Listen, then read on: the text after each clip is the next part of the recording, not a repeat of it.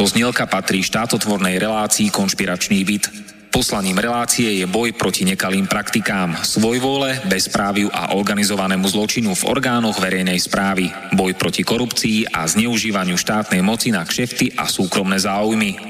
Poslaním relácie je i posilniť hlas verejnosti v otázkach demokracie, právneho štátu a podnietiť zvýšenie účasti občanov na rozhodovacích procesoch k správe veci verejných. Cieľom relácie je dosiahnutie transparentnej a efektívnej verejnej správy, otvorenie verejnej diskusie v bezpečnostných, protikorupčných a ľudskoprávnych témach. Relácia preto vo verejnom záujme realizuje kontrolnú činnosť, najmä na úseku Úradu vlády Slovenskej republiky, Policajného zboru, Kriminálneho úradu finančnej správy, Národného bezpečnostného úradu, Vojenského spravodajstva, Slovenskej informačnej služby, sústavy prokuratúry, súdov a prijatých medzinárodných záväzkov Slovenskej republiky. Áno, ide o nezávislé rádio Slobodný vysielač so sídlom v Banskej Bystrici.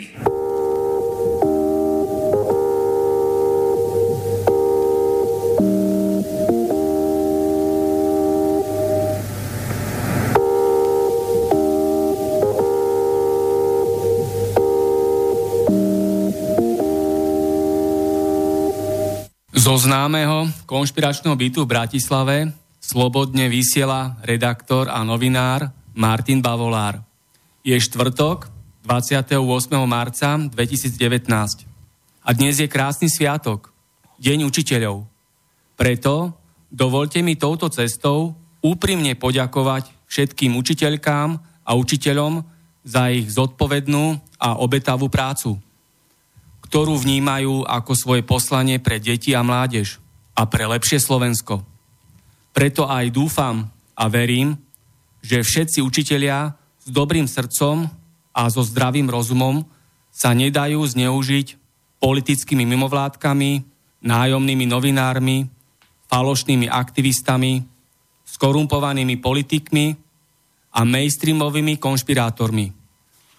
Aby školy neboli miestom, kde budú politické úderky manipulovať, klamať a debilizovať žiakov, študentov a učiteľov. Pretože potom sa bude ešte viac prehlbovať tento terajší spolitizovaný a neľudský režim, táto dnešná prehnitá žumpa a skorumpovaná totalita. Ale súčasne som nútený dodať k dnešnému dňu učiteľov, aj takýto názor vo verejnom záujme, ktorý sa netýka ďalších oblastí, ale týka sa nielen školstva, ale aj zdravotníctva, súdnictva, polície, advokácie, úradov, prokuratúry, tajných služieb, mimovládiek a médií. Pretože čím viac je na funkciách skorumpovaných politikov a ich prisluhovačov a poskokov, tým je to horšie pre štát. Slovensko preto bude naďalej rabované a rozkradnuté. Ľudia budú okrádaní, klamaní, zotročovaní a vykoristovaní. Budú tu naďalej slabé platy, nízke dôchodky, predražené exekúcie, vysoké dane, poplatky, pokuty a odvody. Aj preto ľudia utekajú do zahraničia. Ku dnešnému dňu už ich je viac ako 400 tisíc. Lebo pracujúci ľud a živoriaci dôchodcovia majú na Slovensku nedostatočné práva, ale iba a len povinnosti. A ľudia musia stále držať hubu a krok.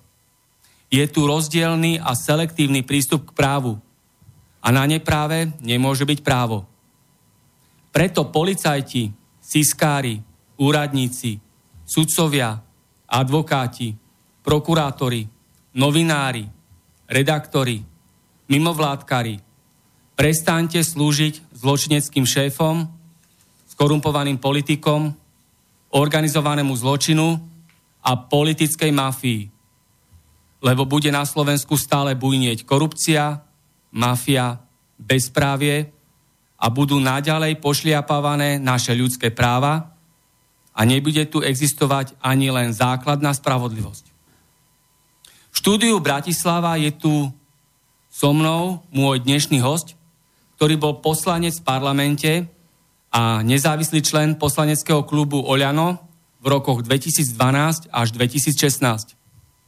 V súčasnosti pracuje poľnohospodárskom družstve Vajnory, vyštudoval stavebnú fakultu Technickej univerzity v Košiciach.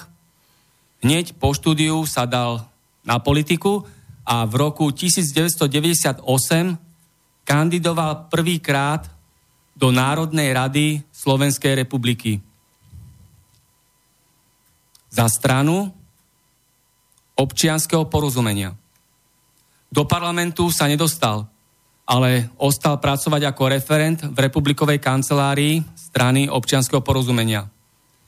Po zvolení Rudolfa Schustera za prezidenta Slovenskej republiky mu bolo doporúčené, aby zo strany občianského porozumenia odišiel. Ale v roku 2012 sa zviditeľnil ako veľký zástanca slovenských tradícií, keď skladal v parlamente poslanecký sľub oblečený v národnom kroji. A v posledných voľbách v roku 2012 sa už do parlamentu ale nedostal. A tým dnešným mojim hostom je inžinier Igor Hráško. Pekné popoludne vám prajem. Dobrý deň, ďakujem pekne za privítanie a prajem samozrejme aj všetkým poslucháčom takisto príjemné popoludne a dobré počúvanie. A všetci sa môžete zúčastniť otvorenej diskusie bez cenzúry tu a teraz v rozhlasovej relácii Konšpiračný byt, píšte na adresu studio zavináč slobodnyvysielač.sk alebo volajte priamo do štúdia na číslo 09 51 15 39 19. A tu je na úvod moja prvá otázka. Prečo ste s Matovičom v posledných parlamentných voľbách v roku 2016 už neboli zvolení a nedostali ste sa robiť poslanca. Filozofia uh, obyčajných ľudí a nezávislých osobností um, ako subjektu, ktorý umožnil v podstate nestraníkom dostať sa do Národnej rady Slovenskej republiky, uh, bolo také, že uh, poslanec sa spovedá občanom. No a keď sa spovedá občanom, tak v podstate aj my poslanci, ktorí sme fungovali 4 roky v Národnej rade, tak e, sme sa dohodli, že sa ideme spovedať teda občanom a aby občania rozhodli teda, že, či sme tú robotu svoju za 4 roky robili dobrú alebo nie. V prípade, že sme urobili dobrú a oni uznali, že áno, tak nás poslali naspäť. Keď nie, tak v podstate sme neboli zvolení a nedostali sme pod, pod patričný počet preferenčných hlasov, aby sme sa kvázi prekrúškovali e, späť do toho parlamentu.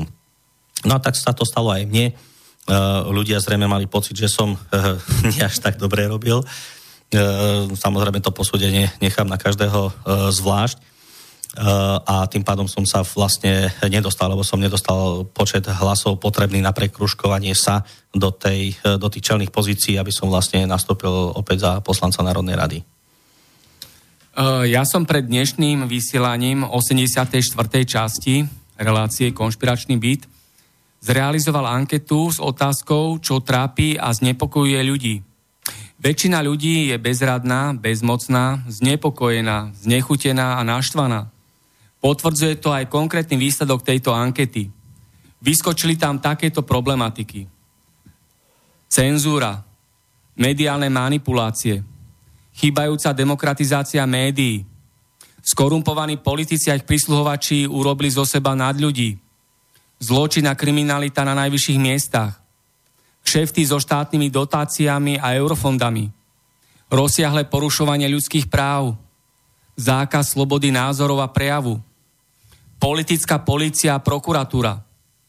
Neexistuje tu na Slovensku spravodlivosť. Ľudia chcú demokraciu pre všetkých.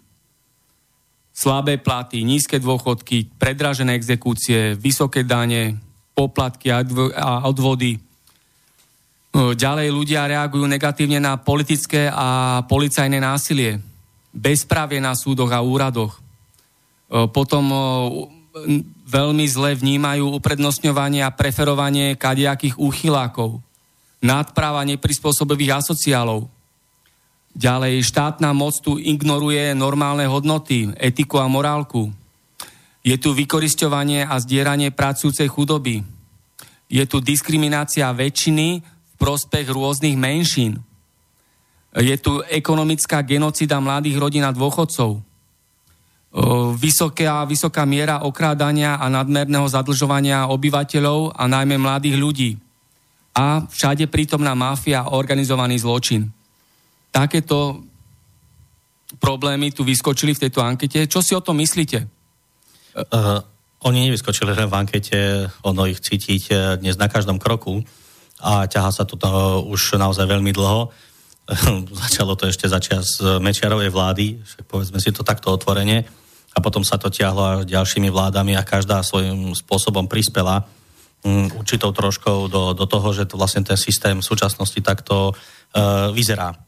Hej? A pritom e, vstupom do Európskej únie, už keď si to tak poviem, že sme vstúpili do toho veľkého spolku tých vyspelých európskych krajín, sme mali v podstate tie krajiny už určitým spôsobom dobehnúť. Nie? Tak, tak to bolo nejak akože prezentované, že poďte k nám, bude vám lepšie. No ale m, zatiaľ ten korupčný nástroj, ktorý v podstate v Európskej únii vymyslený, a to sú tie dotácie, to je, to je, je to korupčný nástroj, pretože takým spôsobom funguje v každej krajine počúvame to na každom kroku, že, že tam uh, si niekto ulial, tam musel podplatiť, aby dostal a tak ďalej.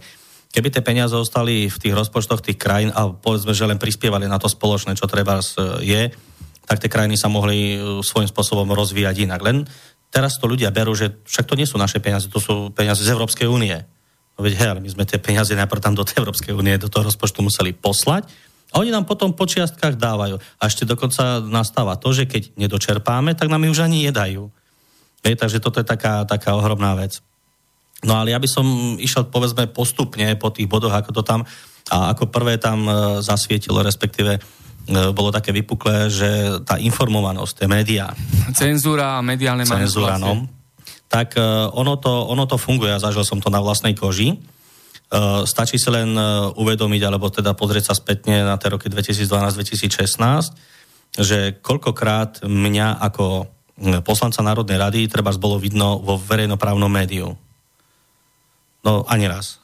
Hej, proste uh, redaktori uh, z verejnoprávnych médií uh, mali hm, zrejme pokyn, aby s nami robili rozhovory, aby sa nás na nič nepýtali a v prípade, že sme aj vyriešili nejaký problém, čo sa aj e, stalo niekoľkokrát, tak e, zrazu som z toho videl reportáž, ktorá bola úplne ináč, ako keby sa to vyriešilo samo a že treba z ministerstvo nejaké muselo ustúpiť, ale o tom, že to vyriešili dvaja, traja poslanci vtedy Národnej rady za nejakú politickú stranu, tak o tom ani zmienka.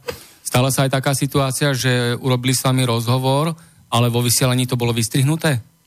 Uh, zvyčajne, keď sa robil nejaký rozhovor, boli povystrihané sekvencie, ktoré sa potom dali dohromady a boli médiá, ktoré v podstate e, dodržali aj tú, tú chronológiu uh, toho príspevku, čiže to, ako to bolo povedané, bolo to aj takto poňaté, respektíve tam prezentované ale stretol som sa aj e, s médiom, ktoré nebolo moc naklonené, možno aj nám, čo sme boli takí začínajúci politici a pritom rýpajúci do tej vládnej strany, neviem teda, aké tam bolo prepojenie, alebo či tam mali na to dosah, ale bolo to tendenčne pozmenené, to znamená, že vytrhnuté trošku z kontextu a dané niekde inde. To možno zažili viacerí.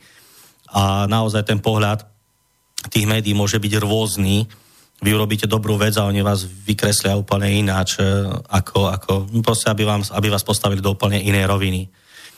A naozaj proste tie, tieto veci sa dajú zneužiť. Stretol som sa s jednou uh, redaktorkou z jedného nemenovaného uh, plátku týždenného a viedli sme taký konfliktný rozhovor o tom, že ako my poslanci uh, nevieme niektoré veci a že, že proste, že oni z nás nemôžu dostať informácie. Som jej vysvetľoval, že nie každý povedzme má už nejakú skúsenosť s tým, že príde k nemu novinár, strčí mu mikrofón pred ústa, opýta sa o nejakú otázku, ktorú hm, povedzme človek ani nečaká a možno ani na ňu nevie reagovať v tej chvíli alebo nemá informácie a ten človek proste nevie, hej, a vtedy môže povedať aj niečo, čo nie je pravda a oni to ešte pozmenia a do, dodajú tomu úplne iný charakter.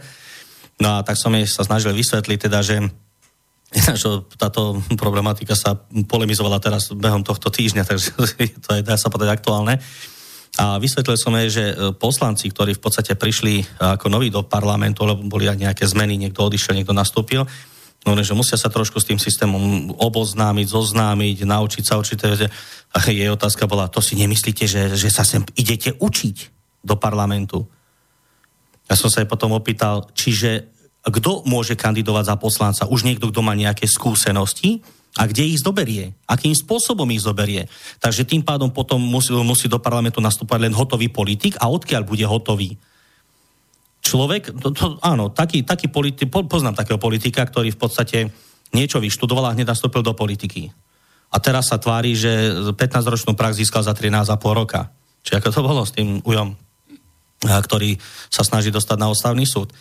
No, čiže, e, čiže toto bola akože jej e, úplne primitívna reakcia, čiže každý podľa ústavy má právo kandidovať po splnení vekového cenzusu, e, má právo kandidovať za poslanca Národnej rady aj bez skúseností a ona proste na vás vybavne, že, že ako si môžeme dovoliť vôbec sa ísť niečo učiť do toho parlamentu akože to mi príde také, že teda dobre, takže budeme tam posielať len takých múdrych, ktorí to dostali ako dar od Boha, všetko to majú encyklopedicky v hlave, naučené už od základnej školy a tým pádom môžu ísť robiť poslancov, hej?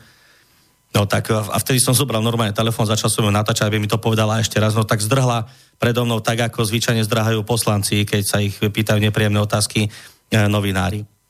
Samozrejme nie je možné hádzať všetkých novinárov do jedného vreca, lebo hovorím, že mal som aj veľa e, pozitívnych skúseností, a bolo teda aj niekoľko negatívnych skúseností, kedy naozaj sa z človeka snažili e, vykresliť nejakú obludu z rúdu a proste nájsť na nie, niečo na neho, aby, aby toho človeka vykreslil, aj keď človek bojuje proste aj proti tomu bezpráviu, proti, práve proti tomu, to, čo ľudí trápi.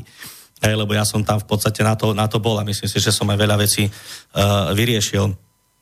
A uh, možno aj to, keď bola tá prvá otázka, že prečo som sa nedostal do toho parlamentu, No, mnoho ľudí si e, neuvedomie, ako pripisujem si to trošku možno ja ako zásluhu, ale áno, v, v, bol som dvakrát v kroji vlastne v parlamente. Raz, keď som skladal sľub a druhýkrát, keď som vystúpil proti tomu zákonu o vode, ktorý, s ktorým prišiel smer, kedy potom vlastne po tom e, mojom prejave oni otočili o 180 stupňov a zrazu išli vodu chrániť ústavou.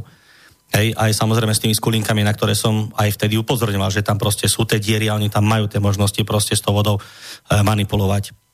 V každom prípade teda môžem si povedať, že tým, že som tam vystúpil s tým ostrým prejavom, tak som uchránil Slovensko od privatizácie vody. Hej? No a druhú takú väčšiu zásluhu, čo si môžem zase povedať, e, bol stavebný zákon. Ak si pamätáte, ešte za, za tých mojich čias, e, vláda prišla s, veľkým, s veľkou reformou stavebného zákona. Prišla v podstate s novým stavebným zákonom, ale bol to taký, taký blúd totálny, že zase to bolo pre niekoho nachystané, aj keď to sa potom snažili obratiť proti mne, že ja som práve za tých developerov a pritom to mali jasne napísané ako developerský zákon a ten zákon minimálne chránil v podstate malých stavebníkov, keď to tak zoberiem. A z dnešnej praxe polnospodára, kedy aj my sa máme možnosť uchádzať určité projekty a určité veci si robiť, e, ako vylepšiť, aby sme boli aspoň konkurencieschopní, tak e, za e, platnosti tohto nového stavebného zákona, keby teda vošiel v platnosť, že by to oni prehlasovali vtedy, tak dneska by tie e, projekty sa nedali čerpať, tie projektové peniaze. Pretože celý proces stavebného konania je o mnoho dlhší a v podstate každá vec, ktorá by spadala po toto, by musela ísť stavebné konanie. Dneska stačí ohláška. Hej? Tým, že sa ten nový zákon neprijal. Takže a ohláška, to vám stačí dať, vypísať jedno lajstro, podložiť jednoduché doklady a máte to tam ako oznamovaciu povinnosť. A tým pádom môžete vymeniť si okna, môžete domurovať jednu stenu, môžete, ja neviem čo, hej, proste naozaj drobné veci, ktoré nepotrebujú stavebné povolenie.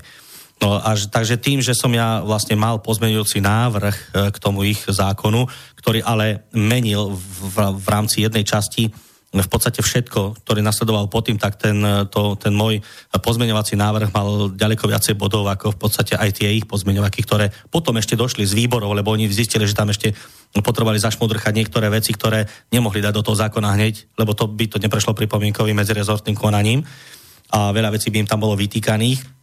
A to, bola, to je celá filozofia v podstate aj súčasnej e, vlády a takto to robia, že oni vám podhodia zákon v určitej podobe, prejde to medzirezortným pripomienkovým konaním, zásadné pripomienky nie sú a oni vám potom cez výbory strčia pozmeňováky, ktoré potom ale niekedy až diametrálne e, e, zmenia e, podstatu toho zákona a vy si už len stíhate vlasy trha, že preboha, toto tu nadostali a vlastne tesne predtým okamžite to potom ide do parlamentu a vy už potom, keď máte hlasovať len o pozmeňovacích návrhoch, návrhoch z výborov, tak zrazu ani neviete, o čom poriadne hlasujete, pretože nemáte časy to preštudovať. Hej? A toto sú také tie finty, ktoré si teda uh, vládnúca garnitúra uh, vždycky robila. Takže toto bol v podstate taký druhý môj uh, veľký, druhá moja väčšia, väčšia vec, že sa neprijal ten stavebný zákon, pretože to by bola, bola katastrofa pre, pre nás a hlavne pre drobných stavebníkov. A v úvode 7. rokovacieho dňa 46. schôdze Národnej rady Slovenskej republiky ste v parlamente vyhlásil, korupciu sa nám vyknožiť nepodarí ľudia si vždy nájdu cestičky, ale chcem to u nás znížiť na čo najnižšiu mieru. Ako teda vnímate problém korupcie a hlavne na tých najvyšších miestach, ako ju teda znížiť na čo najnižšiu mieru? Aké máte riešenia? No, riešenia sú, samozrejme len človek musí chcieť. Uh, platí to aj teraz, presne, čo ste mi pripomenuli, naozaj, fakt, fakt to funguje, akože korupciu sa nám určite vykinožiť ne, nepodarí, pretože E, sú ľudia, ktorí to majú ako proste, tak ako vy ráno idete si umyť zuby, tak oni majú to, že proste keď niekam idú, tak musia niesť úplatok, hej, aby sa im to vybavilo, pretože ten pocit majú, sú na to naučení a ťažko sa proste od toho dokážu odnaučiť. Ale aby to nefungovalo vo veľkom, tak v podstate, a to súvisia ďal s ďalšími bodmi, ktoré ste pretraktovali na úvod, čo ľudí trápi, je nedokonalosť justičného systému. Alebo v podstate celý ten justičný systém e, je v súčasnosti postavený nie je dobré. Čo je to vlastne justičný systém? Je to systém na dovolanie sa spravodlivosti. Hej? A spravodlivosti aj pri tom, keď človek potrebuje niečo dať urobiť a nedá sa mu a niekto si od neho vypýta uplatok, že no spravím ti to, ale musíš mi zaplatiť. Čiže ty si platený už od toho na tom úrade, alebo proste takto máš, berieš plát, z ktorých v podstate ide z našich daní, ktoré my vyrábame a ty si potom z toho platený ako za, za štátnu správu alebo samozprávu. Tak ako čo chceš ešte navyše, keď sa ti tam nepačí, choď inde a choď robiť e, treba živnostníka alebo niečo iné, alebo podnikať. Takže to sú žiaľ, ja tomu hovorím, nenažratí ľudia a proste tí určite tam nemajú čo robiť na tých miestach, pretože uh, o veľa veciach rozhodujú a rozhodujú len v prípade, keď dostanú niečo navyše. No a uh, celý v podstate ten justičný systém uh, tvorí polícia, prokuratúra, súdy a väzenstvo. Hej, to sú vlastne zložky, ktoré vstupujú do toho justičného systému. No a rozdiely v ponímaní spravodlivosti vlastne vyjadrujú rozdiely v, v súdnom systéme. Hej, to je potom rozdiel medzi, ja neviem, našim justičným systémom, justičným systémom Austrálie, justičným systémom Veľkej Británie alebo Kanady, alebo proste iných krajín. A samozrejme treba podotknúť, že Slovensko je kresťanská krajina, lebo aj v ústave to je zakotvené, odkaz na cyrilometodskú tradíciu. A jeden z princípov kresťanstva je spravodlivosť. No a e, v podstate, akým spôsobom sa dá e, ten justičný systém nejakým spôsobom mm, u nás napraviť. Ja som to dokonca popísal vo svojich blogoch, je to taký štvorčasťový blog, e, ktorý má názov, že bežíme 27 rokov v ústretí modrej budúcnosti po červenom socialistickom koberci. A tam som vlastne, e, presne som napísal, že aj, aj princípy, aj príklady sú tam uvedené, že akým spôsobom vlastne to môže fungovať a malo by fungovať a ako by sa to dalo vylepšiť. E, čo je v podstate podstatná vec, a týka sa to aj v súčasnosti boja o generálneho prokurátora. E, do ovládnutia spoločnosti komunistami bolo možné e, podať občianskú trestnú žalobu.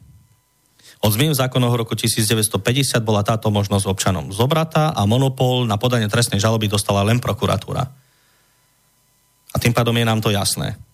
Generálny prokurátor má svoje právomoci, môže zastaviť trestné stíhanie a tak ďalej, hej, a on rozhoduje. Kdežto, keď človek podá občianskú trestnú žalobu, tak to ide rovno potom na súd. A pred tým súdom už sa dá ťažšie. Aj keď, samozrejme, aj tu nám máme chyby, to zase môžem povedať e, v ďalšej časti. Takže keby sme toto naspäť dostali e, do toho e, zákona späť, tak by to bolo aj v podstate celý boj o generálneho prokurátora by stratil význam. Hej? A samozrejme my vieme, kvôli čomu to bolo robené, pretože uh, vláda Smeru vtedy však už mala vtedy za ušami a generálny prokurátor mohol rozhodnúť o určitých veciach, ktoré potom vyšetrené nakoniec ani neboli, hej? lebo za proste zastavil. No, uh, môžem povedať, že jedna pozitívna zmena v spoločnosti nastala v roku 1990, keď Slovenská republika prijala zákon o obecnom zriadení. To bol zákon číslo 369 lomeno 1990 a vznikla jediná zmena v justičnom systéme komun- vtedajšej komunistickej spoločnosti a vznikli meské a obecné polície. A toto mnohí si ani neuvedomujú, ale máme úplne naštandardne nastavené v rámci celej Európskej únie. Uh, prirovnať by sa to dalo možno ku kanadskej jazdnej polícii, ktorá má určité právomoci, alebo sú to väčšie právomoci ako štátnej polície, respektíve tam je to rozdelené. Hej? A naša mestská polícia, obecné polície by vedeli kopec vecí riešiť, ale tu nachýba jedna zásadná vec a to sú štatúty týchto uh, mestských polícií a keby tie boli, tak samozrejme máme to o mnoho jednoduchšie a aj celá práca polície by bola v podstate rozdelená a o mnoho operatívnejšie a rýchlejšie by sa dali niektoré veci riešiť. Ja sa vám k tomu spýtam, dôverujete policii? No, polícii.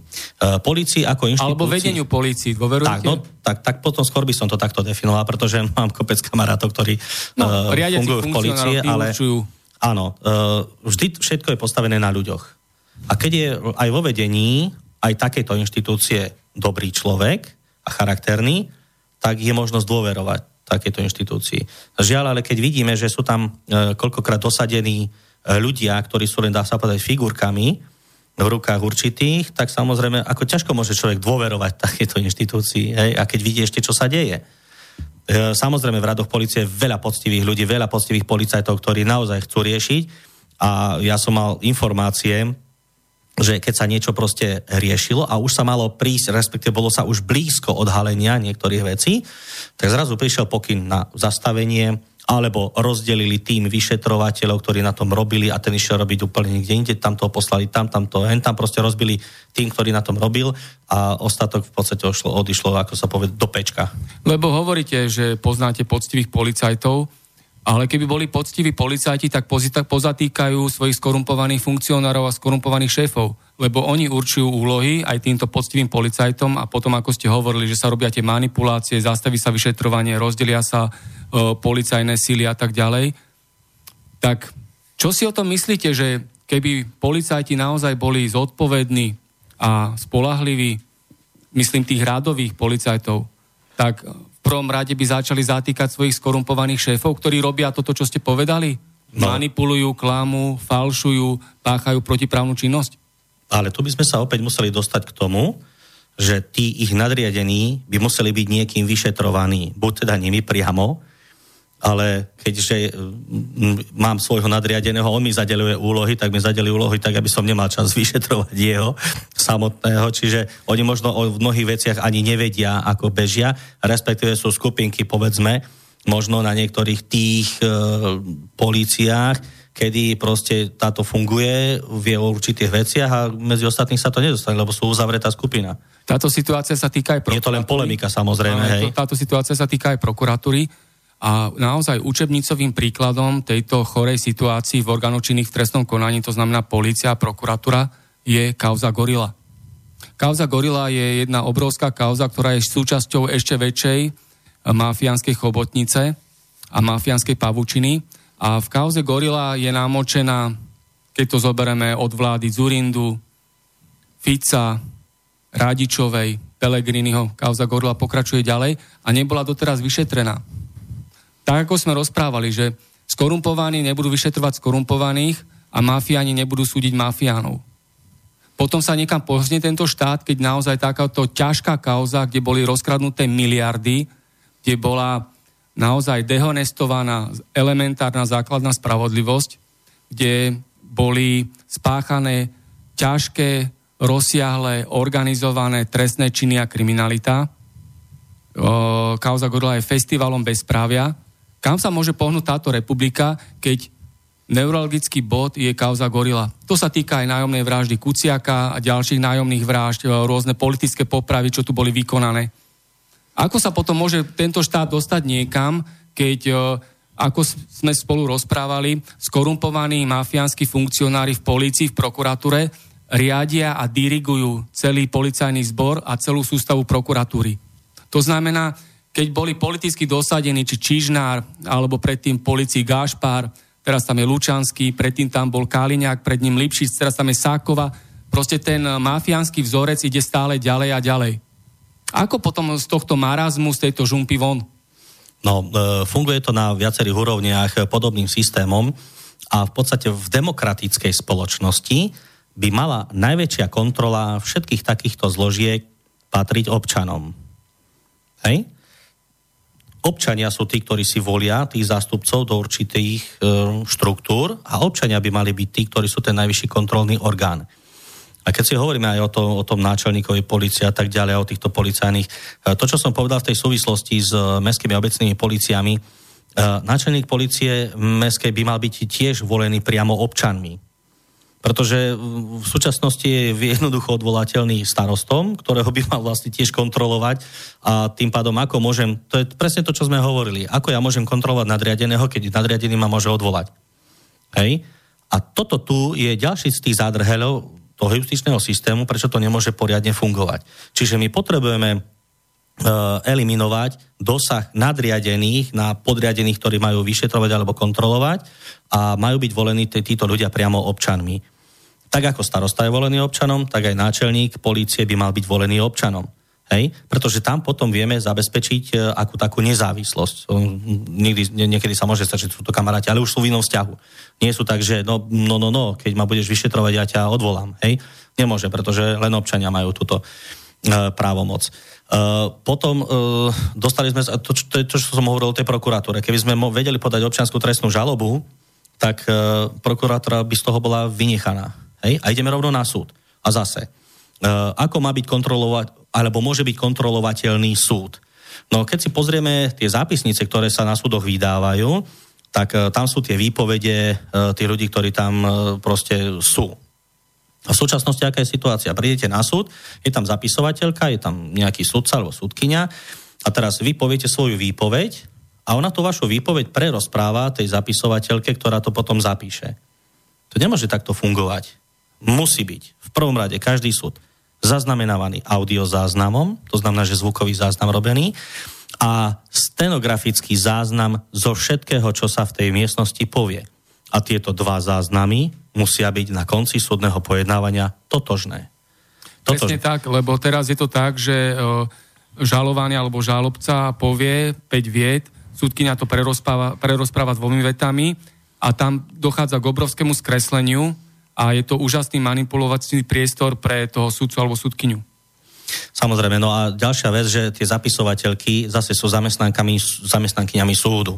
Hej, to znamená, že ten sudca, ktorý tam je v tej pojednávacej miestnosti a tá mm, zapisovateľka by zapísala niečo navyše, čo nie je asi povoli tomu sudcovi, pokiaľ rozhoduje o takýchto gauneroch trebárs, tak ju môže takisto zo zamestnania prepustiť. To znamená, že zapisovateľke musia byť zamestnanky úplne inej inštitúcie, nemôžu byť súdu a ten súd si dá požiadavku, že potrebujem na tento a tento deň zapisovateľku od toľkej a do toľkej, poprosím vás, pošlite mi niekoho a na tej inštitúcii sa vyberú, ty si voľná teraz, tak nech sa páči, chod tam.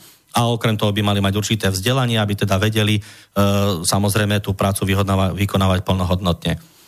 A bolo by a dobre, sú... napríklad ešte to sa spýtam, keby robili aj obrazový záznam zo súdnej e, pojednávacej miestnosti? Toto sa dostávame už na najvyšší súd, kedy v niektorých krajinách sú pojednávania Najvyššieho súdu vysielané priamo verejne vo verejnoprávnom médiu. A k tomuto stavu by sme sa mali dostať v podstate aj my. Na tých bežných súdoch samozrejme bežné pojednávania, ktoré sú tak asi ťažko, niekedy sa vstupuje do súkromia a intimity osôb, ale pri konaniach Najvyššieho súdu, to sú už v podstate najväčšie kauzy, ktoré sa, ktoré sa dejú, a k tým by mali mať občania prístup. Nie je to, že je to verejné pojednávanie a pustia vás tam zase len vybraných, hej, ľudí, ktorí, aj to sme sa stretli, že nepustili tam úplne všetkých, povedali, že kapacita sa naplnila, lebo strana si tam poslala svoju úderku a ostatní sa tam už nedostali. Tak pojednávania Najvyššieho súdu by mali byť všetky proste vysielané online. A to je jedno, či cez televíziu, či cez internet, tak ako sú dneska vysielané na živo prenosy z Národnej rady. Takže toto isté. A tam je zase tá občianská kontrola. Občania si vedia pozrieť, že či to funguje alebo nie. Vrátim sa ešte aj k tej polícii, však eh, veľmi bolo pretraktovaná e, v podstate mm, e, vec, kedy sa hovorilo o e, kontrole vlastne v rámci vnútor, vnútornej kontroly polície. Hej, je tam zriadený orgán a teraz sa polemizuje o tom, že či ten orgán kontroly vlastne seba samého, či je funkčný a ako tam vyberať ľudí a podobne. Uh, dostal som sa do konfliktu s Kaliňákom vtedy, pretože on hovoril, že tam musia byť zastúpení právnici, to musia byť ľudia fundovaní, ktorí rozumejú tým paragrafom. A ja som povedal, nie. Tam musia byť ľudia, ktorí vedia rozoznať uh, dobro od zla. Nepotrebuje absolútne nič viacej vedieť rozoznať dobro a zlo. A toto je princíp v podstate, lebo nepomôžu paragrafy, v ktorých sa vedia právnici kľúčkovať a vyhýbať sa. Keď vidím, že ten udrel toho bezprávne, lebo nemal postupovať tak, ako postupoval, alebo urobil niečo navyše, no tak viem to rozoznať aj bez právnického vzdelania. Hej? A toto by malo byť vlastne to gro toho celého.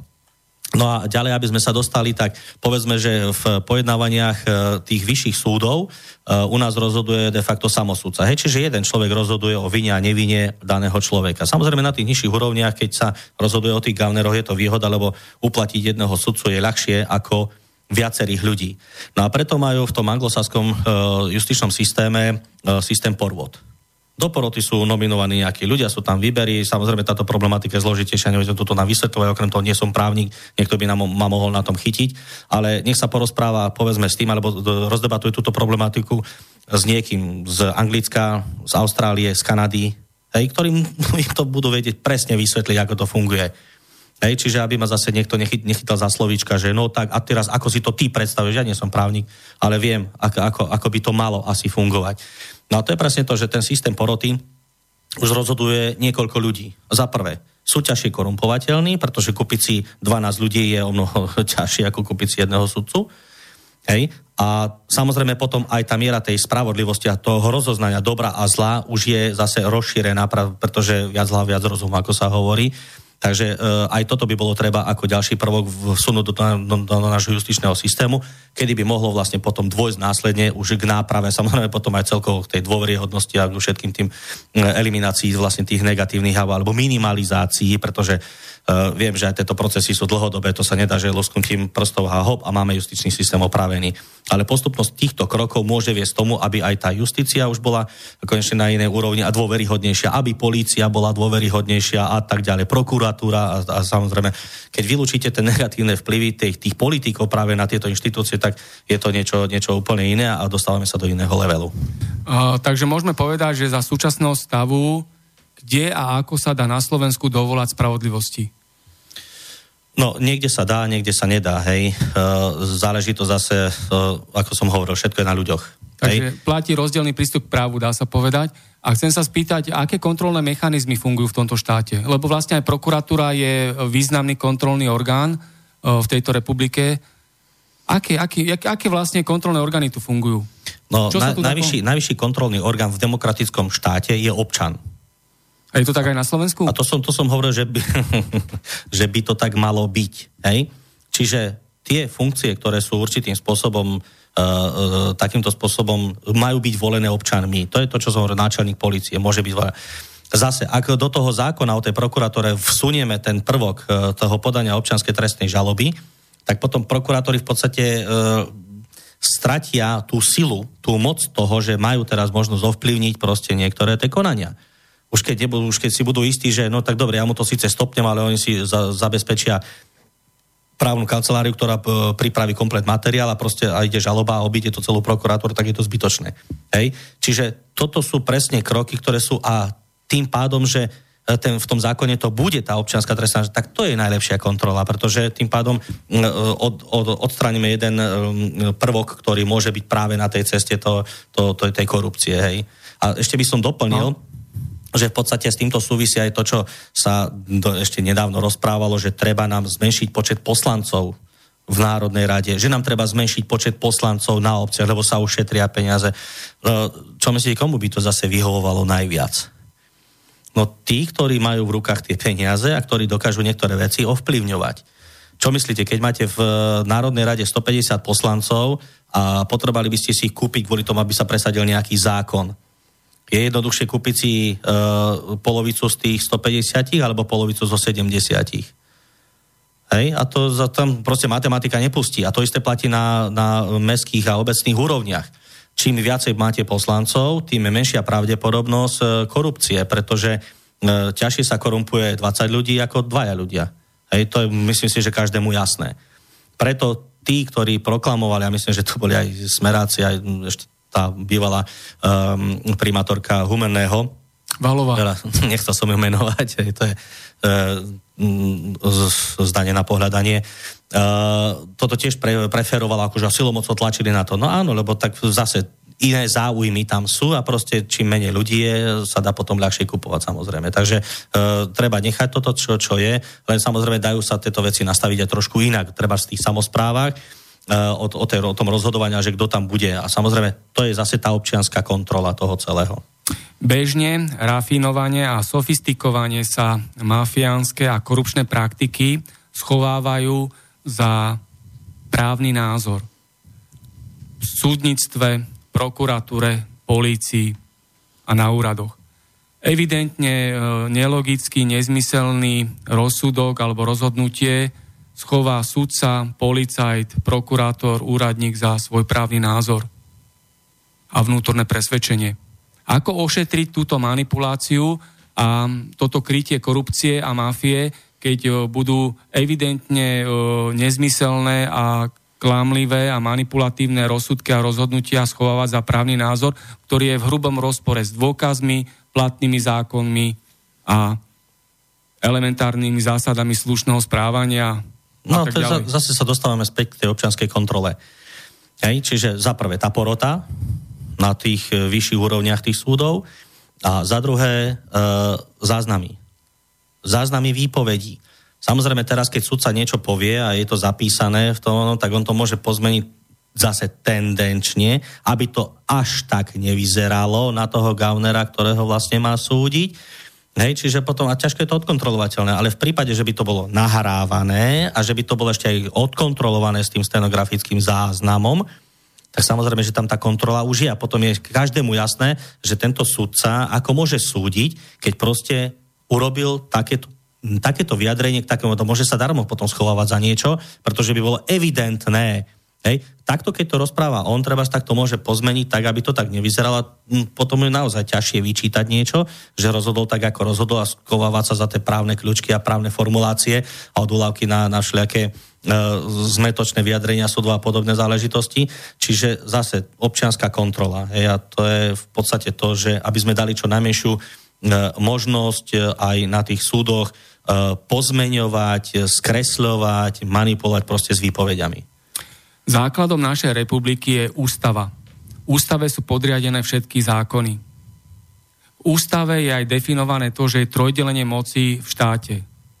Súdna moc, zákonodárna moc a výkonná moc. To znamená súdnictvo, parlament, vláda.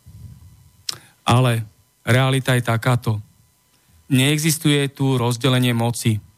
Zákonodárne, výkonné a súdne právomoci nie sú nezávislé a nie sú navzájom od seba oddelené, ale sú spojené v rukách organizovaného zločinu a politickej mafie, čo znamená veľmi vážne porušenie ústavy Slovenskej republiky. Ako môže potom tento štát fungovať, keď jeho základ ústava je hrubo dehonestovaná, pošliapavaná a nedodržiavaná. Čo je toto za štát potom? Potom ľudia povedia, áno, preto Slovensko je nefungujúce, nespravodlivé, prehnité, nedemokratické, je tu chýbajúca bezpečnosť, Slovensko by mohlo byť aj bohatšie. Určite. Ako potom je, boli ste v parlamente, pohybovali ste sa v týchto politicky vysokých miestach.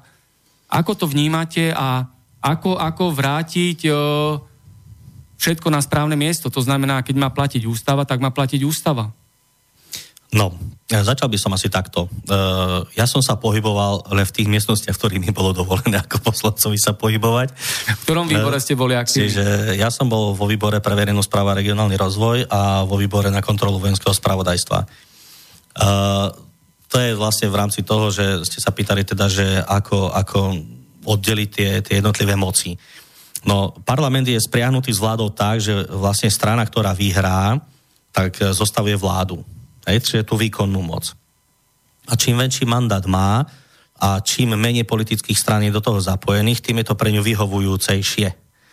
Hej, čiže ona má ovláda parlament a ovláda si v podstate výkonnú moc aj tú zákonodárnu moc. Čiže ona si môže prijať zákony, ktoré jej vyhovujú, alebo ktoré má s niekým dohodnuté. To sa mnohokrát stalo, že uh, vládny smer vtedy, vtedajšej uh, samostatnej vlády príjmal zákony, ktoré evidentne pomáhali niekomu alebo vybraným skupinkám, proste našim ľuďom, ako sa to vtedy hovorilo.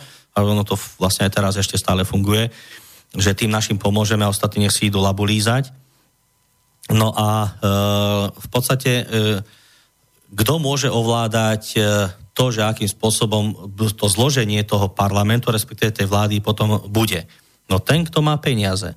Pretože ten, kto má peniaze, môže vložiť veľa peniazy do reklamy, do propagácie, podprahové vnímanie, média, pustiť tam e, tých ľudí, e, ako napríklad e, pán Danko sa pretrčal tom čase pred voľbami v určitej súkromnej spravodajskej televízii a dostal tam taký enormný priestor, keď ani nepredpokladali alebo nevedeli, že či vôbec sa dostane do parlamentu alebo nie.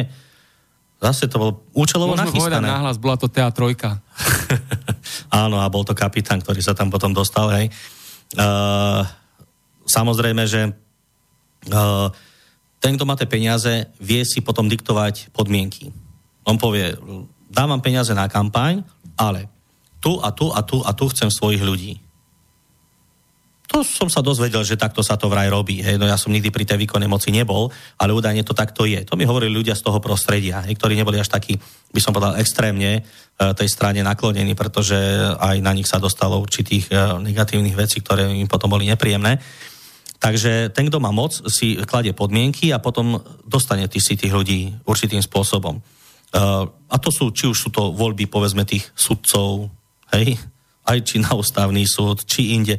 Každá voľba, ktorá je spojená s Národnou radou, s parlamentom, môže byť práve takýmto spôsobom ovplyvnená a postihnutá, že tí kandidáti, ktorí tam idú alebo sú navrhnutí, nominovaní, sú už vopred vybraní, ale nie je to politickou stranou, ale tým, kto stojí za ňou. Čiže tým to, treba s tou oligarchiou a podobne, ktorá potrebuje, to, to mafiou, to nazvime, hej, pretože to je mafiánsky model toto celý, Takže je vybraný e, tou, touto temnou stranou a dosadený v podstate do tých úradov, ktoré konec koncov by mali potom týchto ľudí e, kontrolovať a usádzať do basy. No tak potom ako chceme, biední ľudia sú stále ožobračovaní, ubiedení, tie platy sú nízke, to na niekto sa ide hrdiť, že zdvíha minimálnu mzdu a pritom tá minimálna mzda zase len postihuje tú, tú najnižšiu, najnižšiu skupinu obyvateľstva. Pracujúcu chudobu. Pracujúcu chudobu de facto, ktorá máka potom na tých pohlavárov nám tu chýba stredná vrstva, ktorá by mala rozkvítať a ktorá by mala tu prinášať najväčšie bohatstvo. Tuto nemáme. Máme skupinku vyvolených, vybraných eh, a proste potom máme tú pracujúcu chudobu.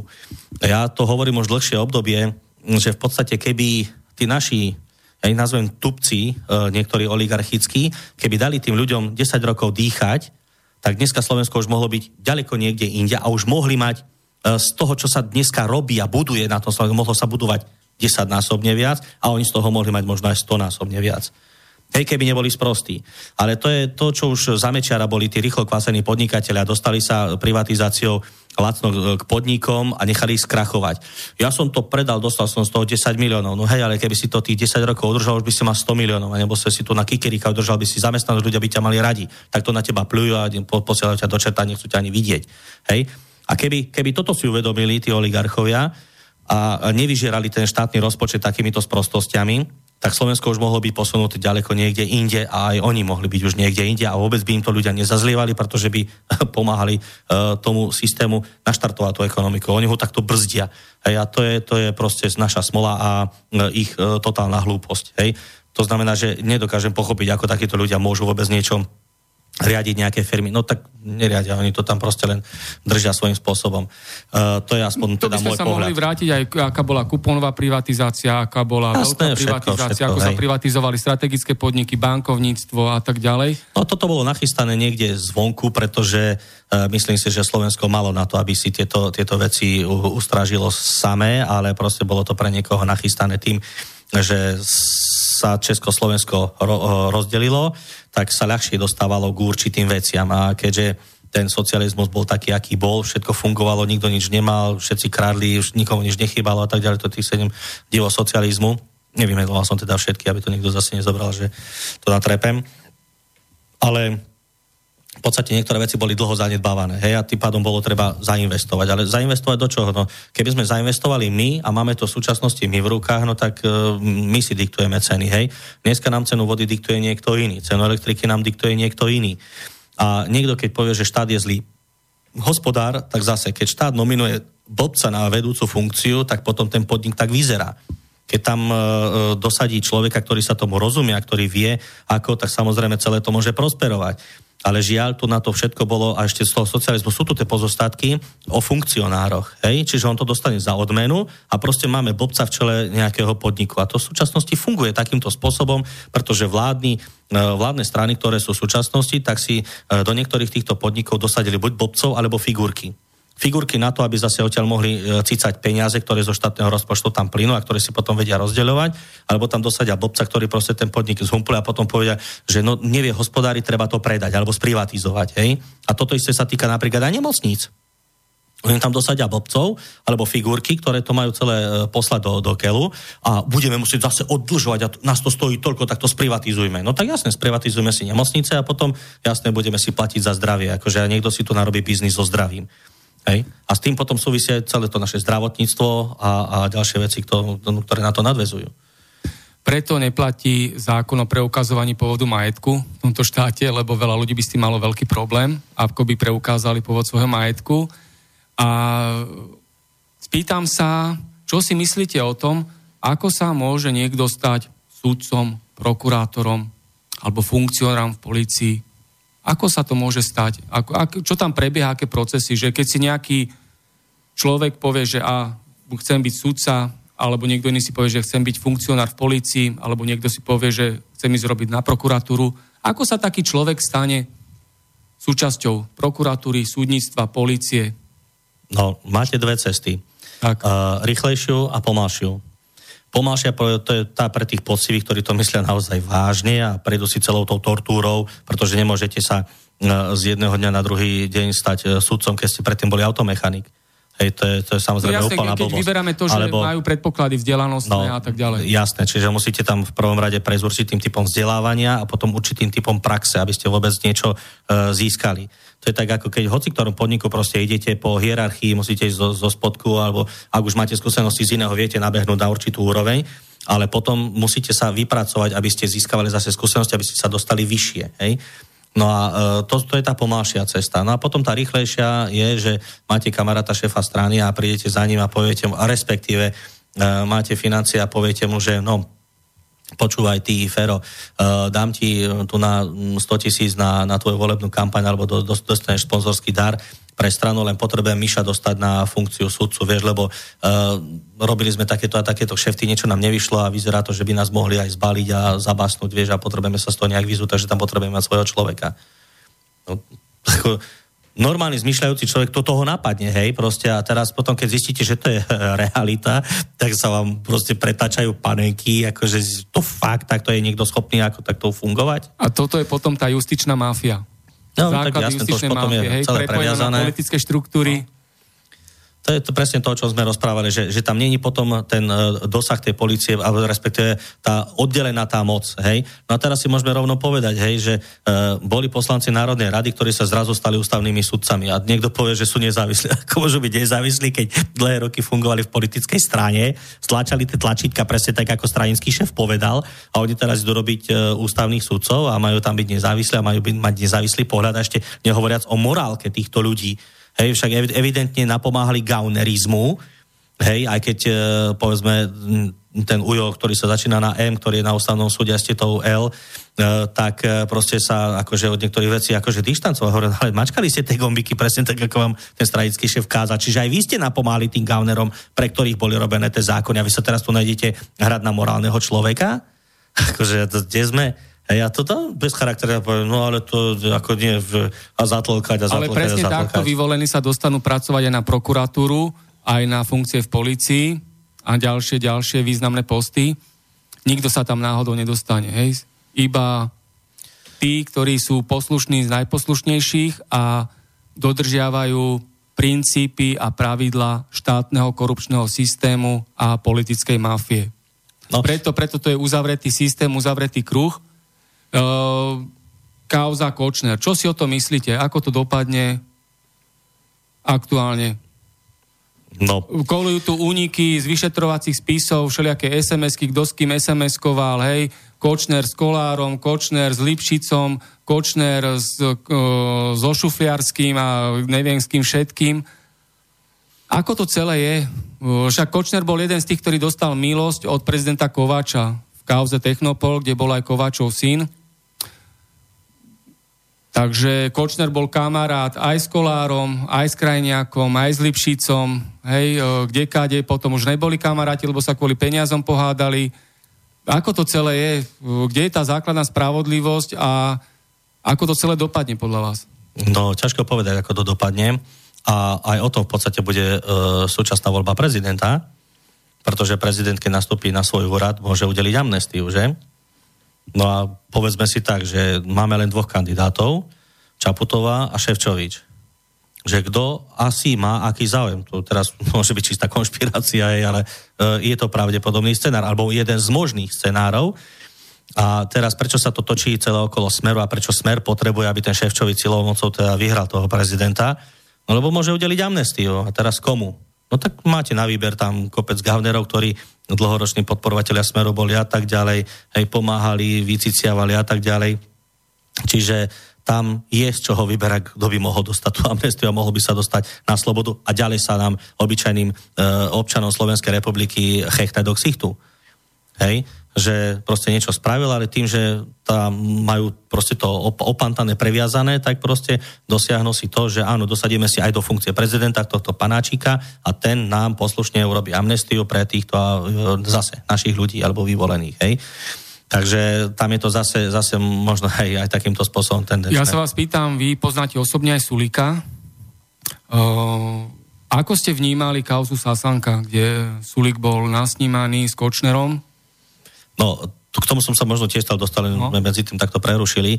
Uh, títo oligarchovia, ktorí, ktorí sú a ktorí vycítia, že niekto má možnosť sa dostať niekde vyššie a ovplyvňovať zase určité uh, veci, uh, vy ako ten, kto v podstate máte tú moc, respektíve máte tie peniaze a tú moci viete zabezpečiť zaplatením týchto ľudí, tak uh, môžete, môžete v podstate s týmito ľuďmi manipulovať dvomi spôsobmi.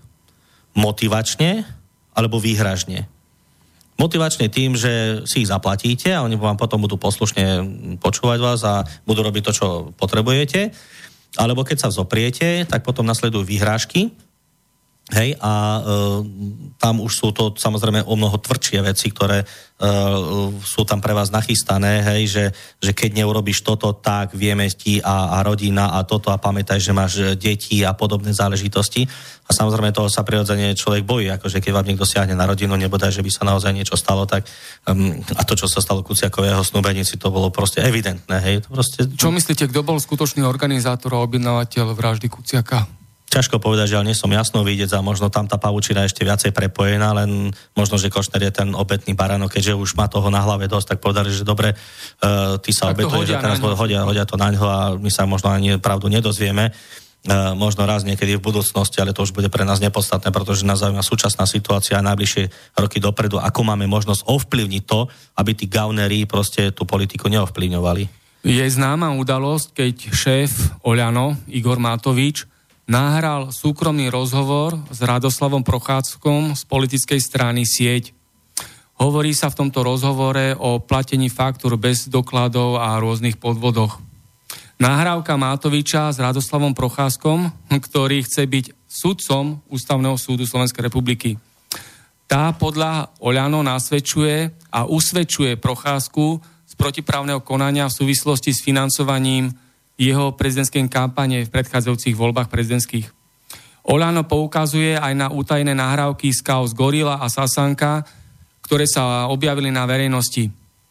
Obyčajní ľudia a nezávislé osobnosti, tento politický subjekt poukazuje, že vo všetkých prípadoch by mali nahrávky napomáhať odhaleniu korupčného konania. Čo si o tom myslíte? Samozrejme, že ak e, viete usvedčiť e, Gaunera z toho, že koná nekalú činnosť, tak každý takýto e, spôsob, takáto nahrávka ako dôkaz by mal v podstate zafungovať. teraz v tom justičnom systéme samozrejme je otázne, že či to bolo získané legálne alebo nelegálne. Keď pozeráte americké kriminálky, tak viete, že dôkaz získaný nelegálne neobstojí ani v, v prokurátora, tým pádom ani nie na súde. Preto vám to proste zamietnú. Ale na druhej strane, keď viete, že máte pred sebou gaunera, chrapúňa, ktorý evidentne podvádza, klame, krádne a tak ďalej a e, idete sa s ním stretnúť, lebo to on od vás potrebuje alebo niečo proste takéto a nemáte inú, inú možnosť, tak čo urobíte? No aby ste očistili minimálne svoju osobu, minimálne svoju osobu, tak si ho nahráte, nie? A potom, keď vás budú obviňovať, no ale ty si tam vtedy bol s tým procházkom a toto si... Nie, nie, nie, ja, ja som sa nahral, teraz môžete si počuť, že, čo som povedal. A samozrejme to teda, a no samozrejme v tomto momente to je usvedčujúci dôkaz proti Procházkovi a jeho morálnym hodnotám. Zase takýto demorálny človek alebo amorálny človek ide rozhodovať na ústavný súd alebo chce. To je presne to, čo sme hovorili o, o Mamikovi a Lašákovej, hej, že, že politickí nominanti idú tam zase Procházka bol zase politicky činný človek, aj keď krátko, chvala Bohu, ale on ide na ústavný súd, skrachoval ako prezident, skrachoval s tými morálnymi hodnotami aj inde a on sa ešte ide trepať, no lebo nemá inú možnosť, nemá, nemá si poriadnu robotu, proste nikde ho nechcú. Však je to človek, ktorý už strátil absolútne morálny kredit a on sa ide za, za, zašiť na ústavný súd. A dokonca ho vyhnali aj z Luxemburgu, No, kde to bolo ho fiasko poslala no. Žitňanská ako ministerka spravodlivosti a tá nevyvodila z toho žiadnu politickú zodpovednosť, mala podať demisiu už vtedy, keď zlyhala a poslala takéhoto skázaného a špinavého človeka reprezentovať Slovensko do Štrásburgu, do Luxemburgu na súd. Takže a sa vás pýtam ešte k tomu prezidentské voľby aktuálne. Sú spravodlivé a slobodné? Keď zoberieme aj ten fakt, že v zahraničí je cez 400 tisíc ľudí, ktorým nebolo umožnené sa zúčastniť týchto volieb. A vieme, ako v týchto voľbách, aj v týchto, vo prezidentských voľbách zohrávajú svoju úlohu rôzne politické mimovládky a mainstreamové oficiálne médiá, nájomní novinári, hej, a celá tá mašinéria, mainstreamoví konšpirátori a tak ďalej a deformujú verejnú mienku, čím potláčajú demokratický princíp spoločnosti. No, toto tu bolo vždy a vždy bude, hej, pretože... A je to správne? správne. Z, z pohľadu koho? Hej, z, no pohľadu, z, pohľadu, z pohľadu tých, ktorí idú do tých funkcií, je to správne, hej, pretože ale tam myslím, z pohľadu dostať. základných morálnych hodnôt a etiky a demokratických tak, toto princípov. Je, toto je ten správny pohľad. Nie z pohľadu človeka, ale z pohľadu tých hodnôt a zásad, ktoré by mali platiť. Hej? Takže z toho pohľadu to nie je správne. Ale to v podstate tu funguje odjak živá, že, že bola určitá propaganda, ktorá mala za cieľ uprednostniť niekoho, aby mal lepší obraz v tých, v tých, uh, u ľudí. A potom bola antipropaganda, ktorá zase mala toho dotyčného ukázať v tom opačnom svetle. A toto proste vždy, pokiaľ, pokiaľ jedna z nich e, nefunguje dostatočne dobre, tak potom tá jedna samozrejme má navrh a tí ľudia, ktorí ho na, v podstate dáva na ten piedestal, tak potom sa dostávajú do tých funkcií, sú volení a tak ďalej. A e, musíme si povedať, že naozaj u nás ľudia sú neustále klamaní. A zase dostávame sa k financiám. Kto má financie, ten ovláda médiá a ten diktuje proste. A ty budeš robiť toto, lebo ja som tvoj zamestnávateľ, keď to nebudeš robiť, chod si hľadať robotu inde. Alebo ti zabezpečím to, že ako novinára ťa už nikde nezamestnajú. A na toto sa využívajú, povedzme, mladí, to je najhoršie na tomto, že čerstvo kvasení, akože mladí vyštudovaní novinári a nechajú sa proste hnieť, ešte len doštudujú a už sa nechajú nachytať do takejto pásce. A keď si spravíte svoj, svoj zlý kredit proste takýmto spôsobom, tak potom čo chcete v, v, počas svojho života ešte dosiahnuť. Hej? No a teraz sa dostávame k tej spravodlivosti. Takže ľudia sú klamaní. A teraz... Uh, mali sme kandidátov, ktorí o sebe, každý tvrdil, že je ten najlepší pre prezident, alebo teda bude, je najlepší kandidát pre tie prezidentské voľby, aby sa stal prezidentom. No keď si zoberieme toho charaktera, ktorý nás už obľúbuje, už eh, odkedy sa spolčil so Smerom, hej, uh, tak... Bela Bugár, však no. môžeme tiež povedať. Niektoré mená sa mi ťažko vyslovujú, viete, tak. No má bežne prezivku Mafian Bugy medzi ľuďmi, tak to tiež niečo potvrdzuje? No, uh, pozrite sa, tiež sa môžeme dostať do určitých vecí, že mal som ako poslanec informácie o tom, že kto dostane zaplatené za pozemky pod R7, ktoré idú smerom na tú mm, juhoslovenskú časť, južnoslovenskú, hej Snažili sme sa dopatrať informáciám a samozrejme, že nič ste nenašli, lebo biele kone nastrčené a tak ďalej. A zase boli indície, že to vedú práve k tomuto kandidátu, k tomuto človeku. A všetci to verejne vedeli, ale dokázať mu to je ťažké. A to je zase presne ten justičný systém hej, a toto všetko, ako to funguje. Ako môže takto bezcharakterný hňub vôbec ísť kandidovať na prezidenta Slovenskej republiky, už nehovoriac o tom, že má e, maďarskú národnosť. Ja nehovorím, že by takýto človek nemal kandidovať alebo nemohol, ale ako on, ktorý dostatočne nehájí záujmy Slovenskej republiky, ide kandidovať na prezidenta Slovenskej republiky? Však kedy si hovoril o autonómii a o takýchto veciach, to z minulosti, to sa ťažko z toho človeka dostanete preč. A teraz on ide reprezentovať Slovensko? A teraz pre koho ide toto Slovensko reprezentovať? Ďalej, mali, mali sme tu na ľudí, ktorí e, takisto majú svoje e, historické určité, určité veci, že e, kto nám tu nás likvidoval polnohospodárstvo, hej, si povedzme. No a ďalší kandidát, ktorý proste má na svedomí aj, aj túto časť, hej, a celá tá jeho garnitúra, ktorá bola vtedy okolo neho. A on ide kandidovať na prezidenta. No dobre, už teraz seká posledných 14 rokov dobrotu, no dobre, ale tak ako čo preplomu a teraz už ide dobre a okrem toho je už si myslím dosť starý na to, aby do takéto funkcie ani nekandidoval. Vieme povedať aj jeho meno poslucháčom? No, no František M. František Mikloško, však môžeme. V slobodnom vysielači je sloboda Hej. v konšpiračnom byte obzvlášť. No proste toto sú pre mňa ľudia nie, nie na tých hodnotách, ktorí by mali postaviť, aj keď si teda Mikloško by mal byť e, kresťan. To, teraz o to hovoril nedávno, že zásadom kresťanstva je spravodlivosť. Hej. No tak ako on môže byť spravodlivý e, a ešte hlása teda to keď proste umožnil určité veci, ktoré na Slovensku zlikvidovali časť produkčnej sféry. Hej? Umožnil to. No vy sa a... venujete polnohospodárstvu ako problematike, potom máte ešte ďalšie dva okruhy. Uh, jeden je ten Kultúra a školstvo. Kultúra a školstvo a ešte potom... No, rypal som sa trošku vo verejnej správe ano. a regionálnom rozvoji No a mm, čo mu ešte? No máme prvú hodinu za sebou, tak si dáme pesničku, dáme si prestávku. No môžeme si troška sa Vybrali ste dve pesničky, tak povedzte, že ktorú si teraz pustíme dajme a ju si môžete ten, uviesť. Dajme si ten Tears for Fears, Women in Chains, je to taká oddychovečka a je to možno také symbolické žena v reťaziach, pretože keďže je dnes teda ten deň učiteľov, ja mám jednu učiteľku doma, a predtým, než som nastúpil do parlamentu, aj ja som bol pedagógom, učiteľom v základnej umeleckej škole tak uh, som chcel poďakovať, že ďakujem, že ste aj mne blahoželali ešte, keď to zoberie pár rokov naspäť tak e, máme naozaj niektorých tých učiteľov, ktorí sú, sú v reťazi a keďže tá podstatná populácia učiteľstva je ženského e, pohľavia, alebo teda sú ženy, tak e, naozaj tie niektoré ženy sú v tých reťaziach, v tých e, školách a škôlkach sú zviazané. A to je zase opäť tá kauza ministerstva školstva, že proste e, navonok sa tvári, že ide pre tých učiteľov robiť veľa, mení tam veci a pritom stále tí učiteľia musia živoriť a stále ten systém je úplne totálne naprd. Ja keď to počúvam, keď manželka príde uh, z roboty a rozprávame sa o tých veciach bežných a ona proste povie, že ako môžu toto vôbec takto dopustiť, ako, ako im to môže vôbec napadnúť. A to zase to, že sa robí od stola niečo, čo proste človek, keď nebol v praxi, tak nemôže ani tušiť, ako to funguje. Takže symbolicky Tears for Fears, Woman in Chains. Nech sa páči.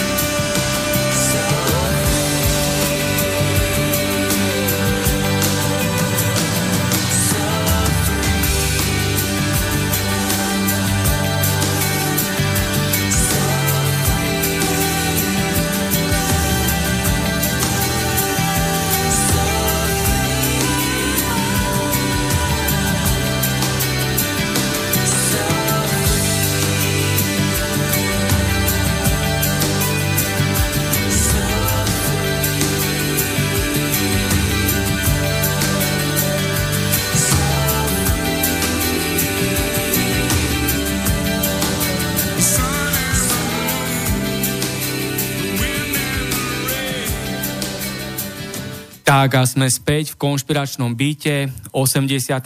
časť. Mojím dnešným hostom je inžinier Igor Hráško, bývalý poslanec v parlamente za politickú stranu Oľano. A máme tu otázku od poslucháča Petra. Peters, odkiaľ konkrétne? Z námestova. Peter z námestova. Takže ku školstvu a zdravotníctvu, tak sme sa rozprávali, nech sa páči. Áno, áno. Takže vy ste mali tam tému v pán Hraško rozprával o školstve, zdravotníctve.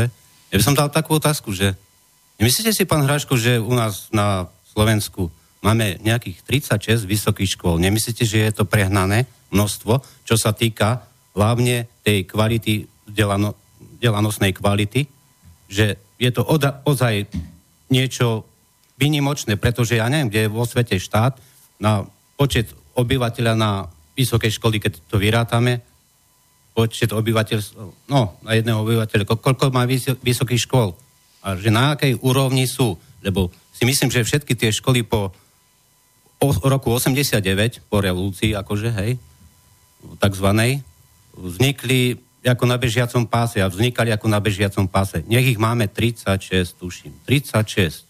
Toto není možné, pretože tá kvalita musela ísť dolu. Ale to sa týka aj stredných škôl. Tam tiež by sa dalo kriticky k tomu vyjadriť. A potom niečo bolo ku zdravotníctvu, čo sme sa rozprávali, že ako môžu zdravotné poisťovne vytvárať zisk, že to je úplne v rozpore so spoločenským záujmom aj so základnou logikou. Áno, takže... Ja a odlžovanie ešte... nemocnic, ešte tam bolo také niečo, že? Áno, áno. Takže uh, je to tak, na, prečo sú dosadzovaní napríklad stranícky riaditeľia nemocníc, riaditeľia sociálnych úradov, úradov práce, okresných úradov, prečo sú stranicky dosadzovaní. Preto tam, prečo sú tam není daný nejaký výberové konanie odborní, na od, odborníkov, ale nie stranicky, aha, ja som zo strany Smer, dosadíme sa tam svojho človeka, lebo ten nám dobre robí, ten je náš, ďalej si dám všetko, dosadíme do, na sociálny úrad, úrad práce. Jak, jak je to možné, že toto stále, takto trvá? No výberové konania sú len je to fraška s dopredu dohodnutým výsledkom, preto vznikajú tieto anomálie a tieto choré situácie. Tak a dnešný host má priestor, nech sa páči. E, ďakujem pekne za otázku, ja by sa, alebo teda za otázky. Ja by som to zobral tak v krátkosti od toho konca a tam si myslím, že tá logika veci je úplne jasná. E, ak chcete byť e, ďalšie volebné obdobie Mm, prikorite, ako sa hovorí, lebo teraz v súčasnosti sa to tak poníma z, z, z pohľadu vládnej strany a e, toho vlastne nesúrodého zlepenca, sú prikorite. Ak chcete byť v riadení štátu, potrebujete na to, aby vás volilo veľa ľudí. No a tých ľudí si viete získať buď tou pozitívnou prácou, ktorý, ktorú pre nich robíte, alebo opäť je to tá ultimatívna časť, čiže im pohrozíte niečím. No a keď máte šéfa úradu dosadeného, na tom úrade, ktorý má v kompetencii alebo v právomoci niekoho z toho úradu prepustiť ako zamestnanca, tak čo budete robiť?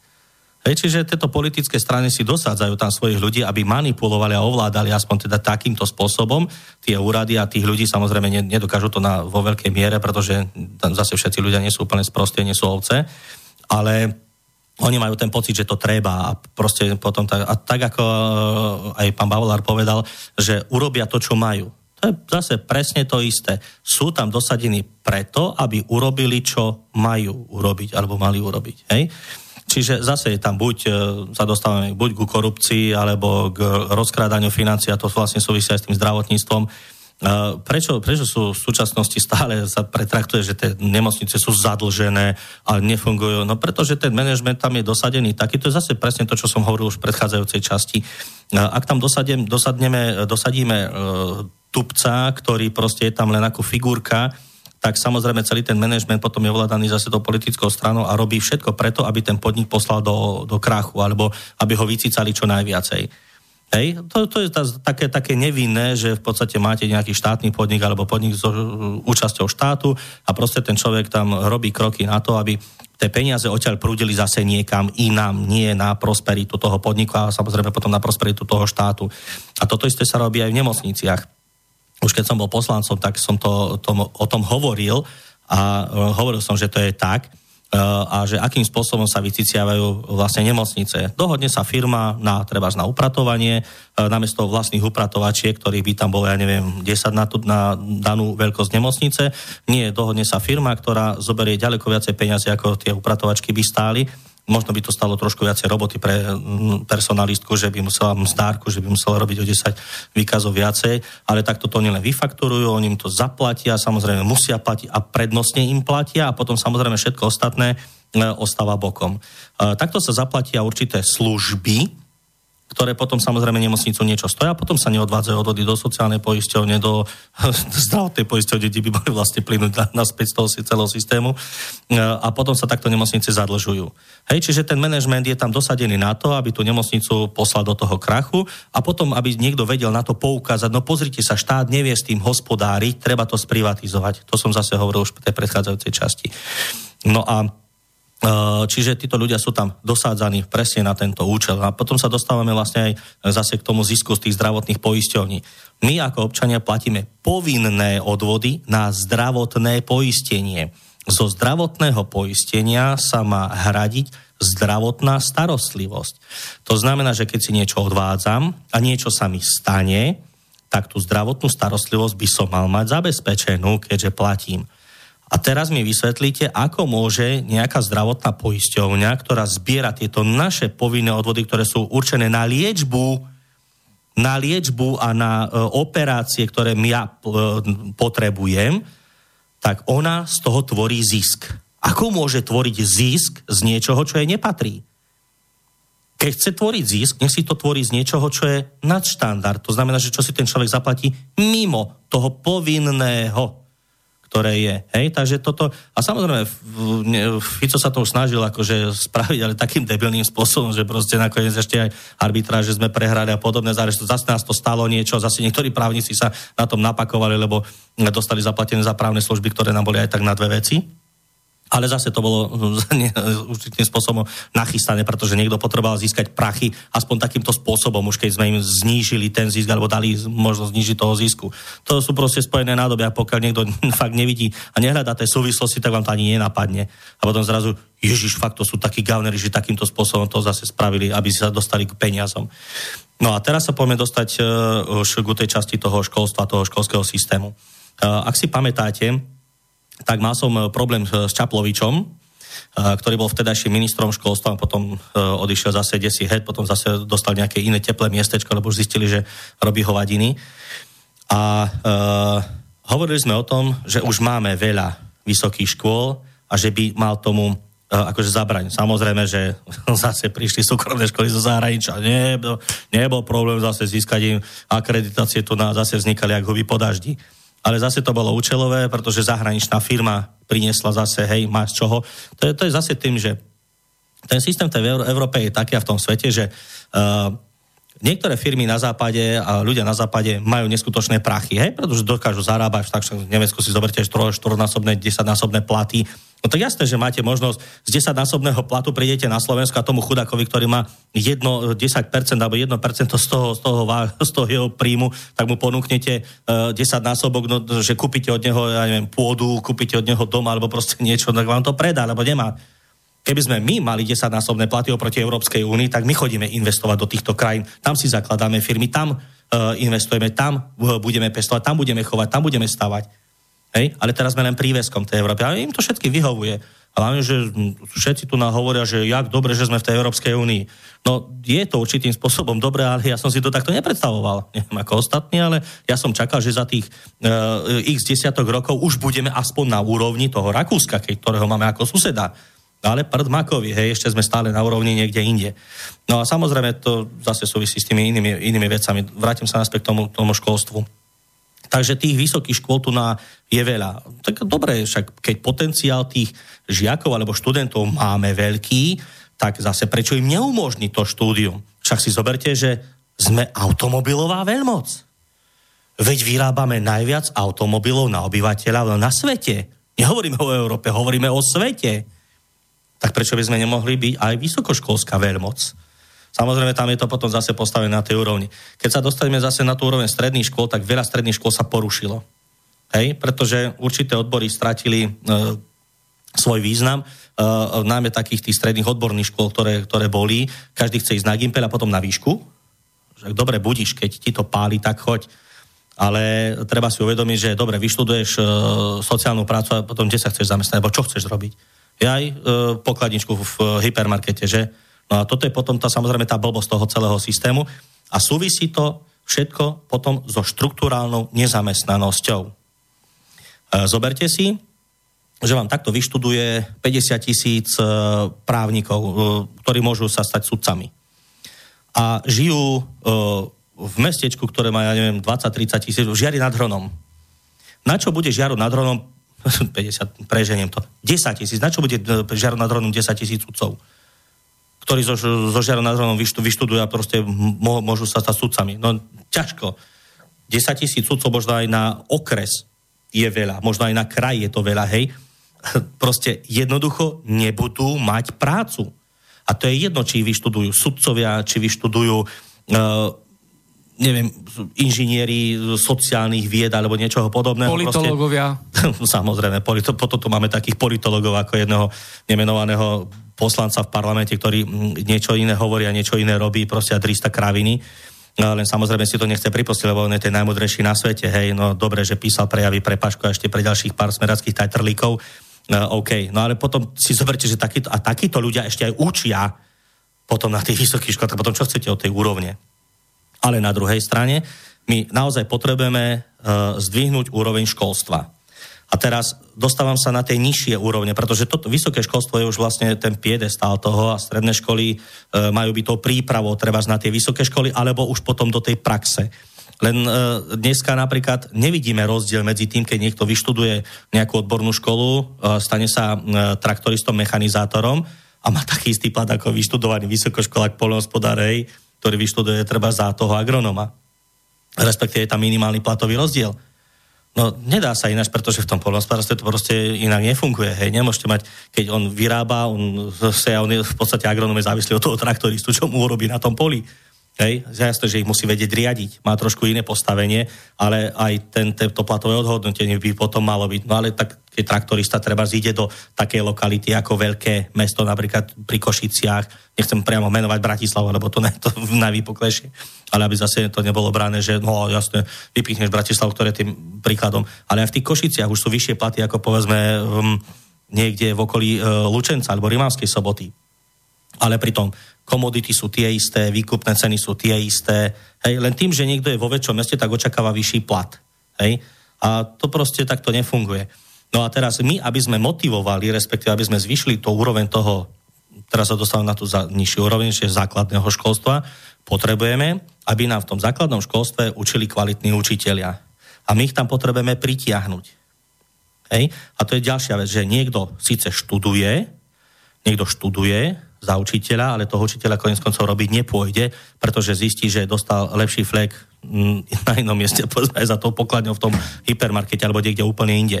Hej, alebo že nebudem si ja, sa tam pačmať s deckami, ktoré mi budú skákať po hlave a som jednou nohou v base. Áno, to si mal kto uvedomuje, že takýto učiteľ je každý deň vystavovaný tomu riziku, že môže ísť do basy. A ja to viem z vlastnej skúsenosti, mi sa chvala Bohu nič nestalo, som teraz zaklopal na drevený stôl, či nejaký to materiál, zaklepem si na čelo ale naozaj tam e, okamih, a ja som bol uh, tanečným pedagógom a pri tom tanci stačí, že sa blbo to decko otočí, druhého do ňoho nechtiac strčí a to si udre hlavu o niečo, čo ste ani nepredpokladali, že by tam mohol zaletieť. A kto, kto to má na triku? No ten učiteľ, ten pedagóg. A toto si nikto neuvedomí, že toto riziko tam je, táto zodpovednosť veľká učiteľov. A to sa môže stať cez prestávku, to sa môže stať cez hodinu, že ak sa hojda na stoličke, buchne trestne hlavou dozadu, ne, nebo dá ešte horšie, aby sa nestalo, keď sa len rozbije, to sa dá ešte spraviť horšie potom, keby si zlomil väz. Ale proste takéto veci sa proste môžu stávať. No a teraz my, aby sme tých učiteľov dostali, vy, keď chcete zobrať kvalitu, tak najprv musíte mať kvantitu, mať, musíte mať z čoho vyberať. Hej? Ak chcete z niečoho získať kvalitu, tak mu, musíte mať z čoho vyberať. Keď máte 10 učiteľov a z toho máte vybrať 10 dobrých, no tak to, musia byť 10 dobrí, aby ste z toho vybrali 10 dobrých. Ale keď chcete z 50 vybrať 10 dobrých, tak už si môžete vyberať. Ale my im musíme to príležitosť dať tým učiteľom a musíme ich motivovať. A jediný motivačný, pretože kto chce robiť učiteľa, musí to mať určitým spôsobom v sebe, musí to mať v srdci, to je proste poslanie. Musíte proste chcieť robiť s tými deťmi, musíte mať z toho radosť. Uh, ja som teda tú radosť mal, keď som učil tie decka tancovať a potom keď som ich videl vystupovať pred tými rodičmi a teraz vidíte tie úsmevy aj, aj tých detí, aj tých rodičov, tak proste to také zadozvučenie, že to sa vám nedostáva každý deň a proste to je to, že vidíte výsledok svojej roboty. Uh, takže jediný motivačný nástroj pre učiteľov sú platy a teraz tí naši učiteľia majú tie platy tak biedné, že, že ten vyštudovaný človek, ktorý sa vyštudoval za toho učiteľa a teraz si má rozmyslieť, že no, idem sa teda s tým rizikom toho, toho, tej jednej nohy v base teda venovať tým deckám pri takomto, či už nástupnom plate, alebo po 5 rokoch praxe s takým platom, alebo nebude s 20 ročnou praxou a ešte furt s takým platom biedným, že sa musím za to hambiť, lebo si nemám uh, z čoho kúpiť ani len uh, neviem čo, aby som nevyzeral jak šmátra kde si po ulici aby o mňa si bicykel neoprali. Takže proste potrebujeme tým učiteľom tie platy dať. No tam zase súvisí s tým, že sa rozkráda ten štát a nemáme z čoho. Hej? A potom povie minister financí, no ale ja nemôžem dať do toho školstva, lebo nemám. No áno, keď to ukradnete, tak jasné, že nie je z čoho. Takže pokiaľ by budeme motivovať tých učiteľov s tým, že budú mať tie platy, vieme si z nich vyberať a vieme potom eliminovať tých gavnerov, ktorí, gavnerov, tých menej poctivých, ktorí sa síce hrajú na učiteľov, alebo teda by sa chceli hrať na učiteľov, ale konec koncov majú možno aj iné zámysly, však mali sme aj niektoré prípady e, obťažovania akože detí, tak to, samozrejme takýchto treba mm, sa zbaviť. Ale keď nemáte ho čím nahradiť, akože, no tak čo ten riaditeľ proste musí uh, určitým spôsobom možno zavrieť oči, aby mu ten človek tam ostal, pokiaľ to neprepukne samozrejme do nejakého veľkého problému. No, takže takýmto spôsobom musíme motivovať a keď naberieme uh, ľudí, ktorí budú sa chcieť venovať nielen tým deckám, ale potom ešte aj po tej práci, tým koncepčným záležitostiam okolo toho školstva, tak vieme robiť koncepčné materiály kvalitné, dobré, ktoré budú posúvať ten vzdelávací proces niekam dopredu pozitívnym smerom a nie ho ťahať kde si dozadu na chvost a potom vyzeráme ako takí trupici v rámci Európy možno, že aj sveta, však potom to hodnotenie, uh, ktoré sa robí, uh, ľudí robia sa tie testovačky, tak potom jasné, že z toho vyzeráme aj oni. Uh, my kedysi, keď sme, keď sa, keby sa robilo nejaké testovanie, my sme boli všeobecne rozhľadení, aj keď potom človek si vybral nejaký ten smer, alebo no, smer, Ježiš Kristian, no, dobrý názov, tú, tú cestu svoju, keď si vybrali, tak uh, sa už vedel človek profilovať určitým spôsobom, ale furt mal tie všeobecné základy tak uh, širokospektrálne, že sa dokázal popasovať aj s takými drobnosťami mimo toho svojho uh, obzoru, ktorý proste akože mal. Takže toto je vlastne základ tom školstve, ktorý by sme potrebovali zlepšiť a na to netreba rozkrádať financie, treba spraviť spravodlivý štát, justíciu a tak To všetko proste sú tie súťažnosti, súvislosti s tým, ako ten štát celkovo funguje. No je to ťažké, keď tu finančná oligarchia a politická mafia zo seba vytvorila nad ľudí, hej, ktorí sú nedotknutelní a beztrestne a svojvoľne si robia, čo len chcú.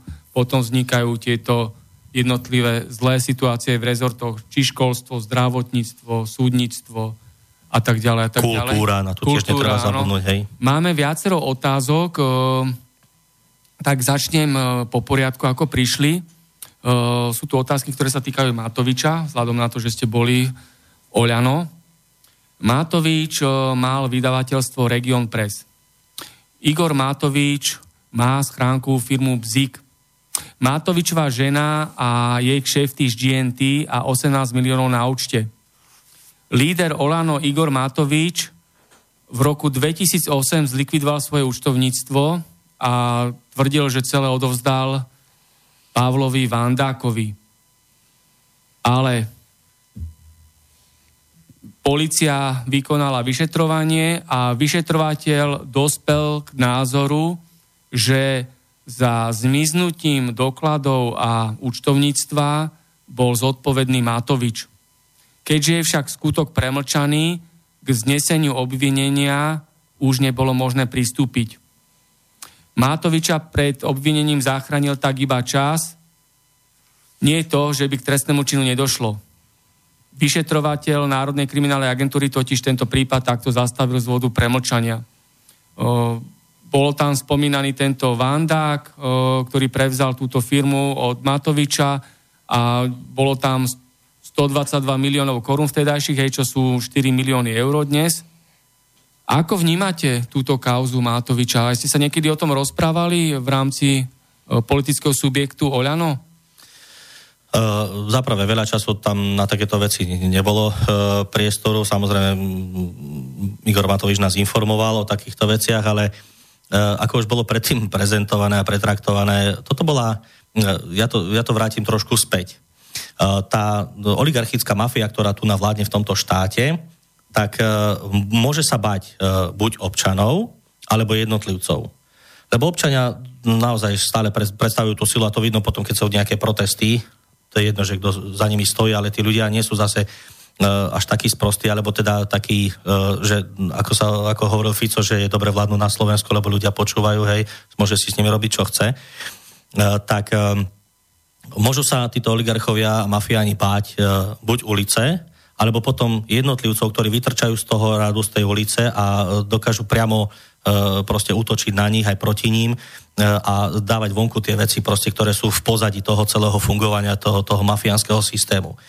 No a ako sa, ako sa môžete zbaviť takýchto krikľúňov alebo takýchto ľudí, ktorí idú proti vám? No len tak, že proste niečo na nich nájdete. A keď na nich nenájdete, tak to vykonštruujete.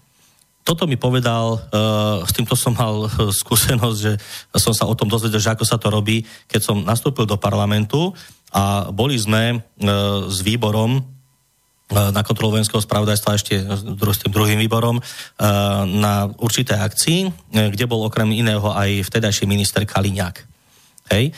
A okrem iného teda povedal, že však akože sa normálne robia veci, že keď potrebujete niekoho dostať, tak niečo proste na neho vymyslíte, našijete, podstrčíte mu tam a jednoducho už potom idete po ňom. A to je jedno, že už sa m, nájde aj, že, že to nebolo dobré, alebo že to, že to bolo falošné, už proste tá mienka o ňom je iná. A toto presne sa robilo aj v prípade Matoviča. Ja už síce nie som voľano, občas im pošlem nejaké veci, ktoré sa mi dostanú do uší, ale ja už mám svoju robotu a nemám naozaj veľa času na to, aby som sa proste venoval politike, nie som za to platený. Ale uh, toto bola vykonštruovaná kauza. Hej? X razy to už bolo vysvetlené, proste to účtovníctvo vás nepustí, proste ten daňový systém vás nepustí Keby tam bolo pochybené, tak jednoducho je to mm, proste vyvodená z toho tá trestná zodpovednosť. Ale jednoducho, keď to bolo vykonštruované, oni tam nemajú sa kde pohnúť, lebo by to bolo zase do očí bijúce. Takže toto je, toto je proste, a to isté bola aj Sasanka. Hej, to bola vykonštruovaná kauza, uh, lebo Sulíkovci sa postavili... Sulík Košner a lebo e, Sulíkovci boli už vtedy proti, hej, niekomu a oni ich potrebovali zhodiť, lebo však boli tie voľby a zase ďalšie veci sa mali. A do toho bol tuším aj Martin Chren nejakým spôsobom akože namočený by som povedal. A dneska je Martin Chren starostom mestskej časti Ružinov a je dobrým starostom. A, a vidíte, a proste funguje. Len zase dostávali sa k veciam, ktoré už boli dosť horúce, tak ich proste potrebovali eliminovať vykonštruovali kauzu Sasanka, vykonštruoval sa teraz Matovič a snažia sa proste vykonštruovať voči takýmto ľuďom, ktorí naozaj kričia a dokážu reálne ich ohroziť, pretože tam sú naozaj, niekto Matovičovi pošle nejaké, nejaké veci a to sú tie unikové materiály a sú to možno niekedy aj účelovo uniknuté, lebo uh, sa predpokladá, že ako sa s nimi bude nakladať, ako sa to spracuje a proti komu to má ísť a podobný, podobné záležitosti.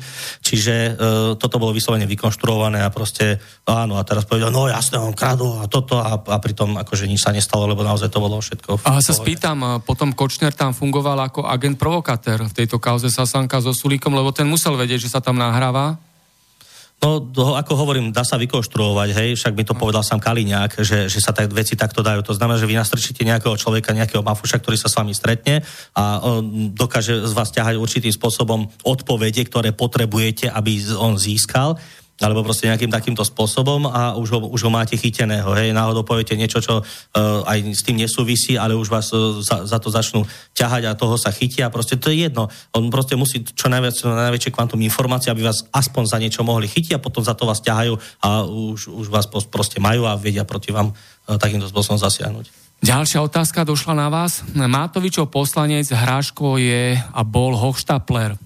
Postavil rodinný dom, ale účet nezaplatil je tu spomínané nejaké meno, staviteľ Peter Karasa, ktorého ste si najali, potom cez firmu ďalšiu, ktorý dodal materiál, ale ste mu nezavne preplatili faktúru. Čo k tomu? Bolo to aj medializované, píše poslucháč? Áno. Uh, už tomu bol vydaný rozsudok, len ešte nie je pravoplatný. Čakám na uh, rozsudok vyššieho odvolacieho súdu, voči ktorému sa ten plátok, ktorý vydal tento článok, odvolal, takže nebudem sa k tomu ďalej vyjadrovať. Vyjadrenie bude vtedy, keď ten rozsudok príde. Ale tak môžete povedať zo svojho pohľadu, že to bolo manipulatívne. A... Ale jasné, samozrejme, že to bolo vykonštruované. Proste to zase... E, do, ten dotyčný, ktorý ma chcel oklamať, obabrať na tej stavbe, tak proste za prvé si šábol s tým, čo pre mňa mal teda e, niečo s tou stavbou robiť a mm, to, čo som ja mal tam na tej stave, bol, mám súdnoznalecký posudok, ktorý proste potvrdil, že to, čo bolo zaplatené, bolo dokonca nad rámec toho, čo mám zabudované e, z toho materiálu. Ten materiál išiel ešte aj na inú stavbu e, a e, keďže ten dotyčný ho okašľal a nezaplatil mu to, no tak ako, prečo ja by som mal s tým trpieť? Hej?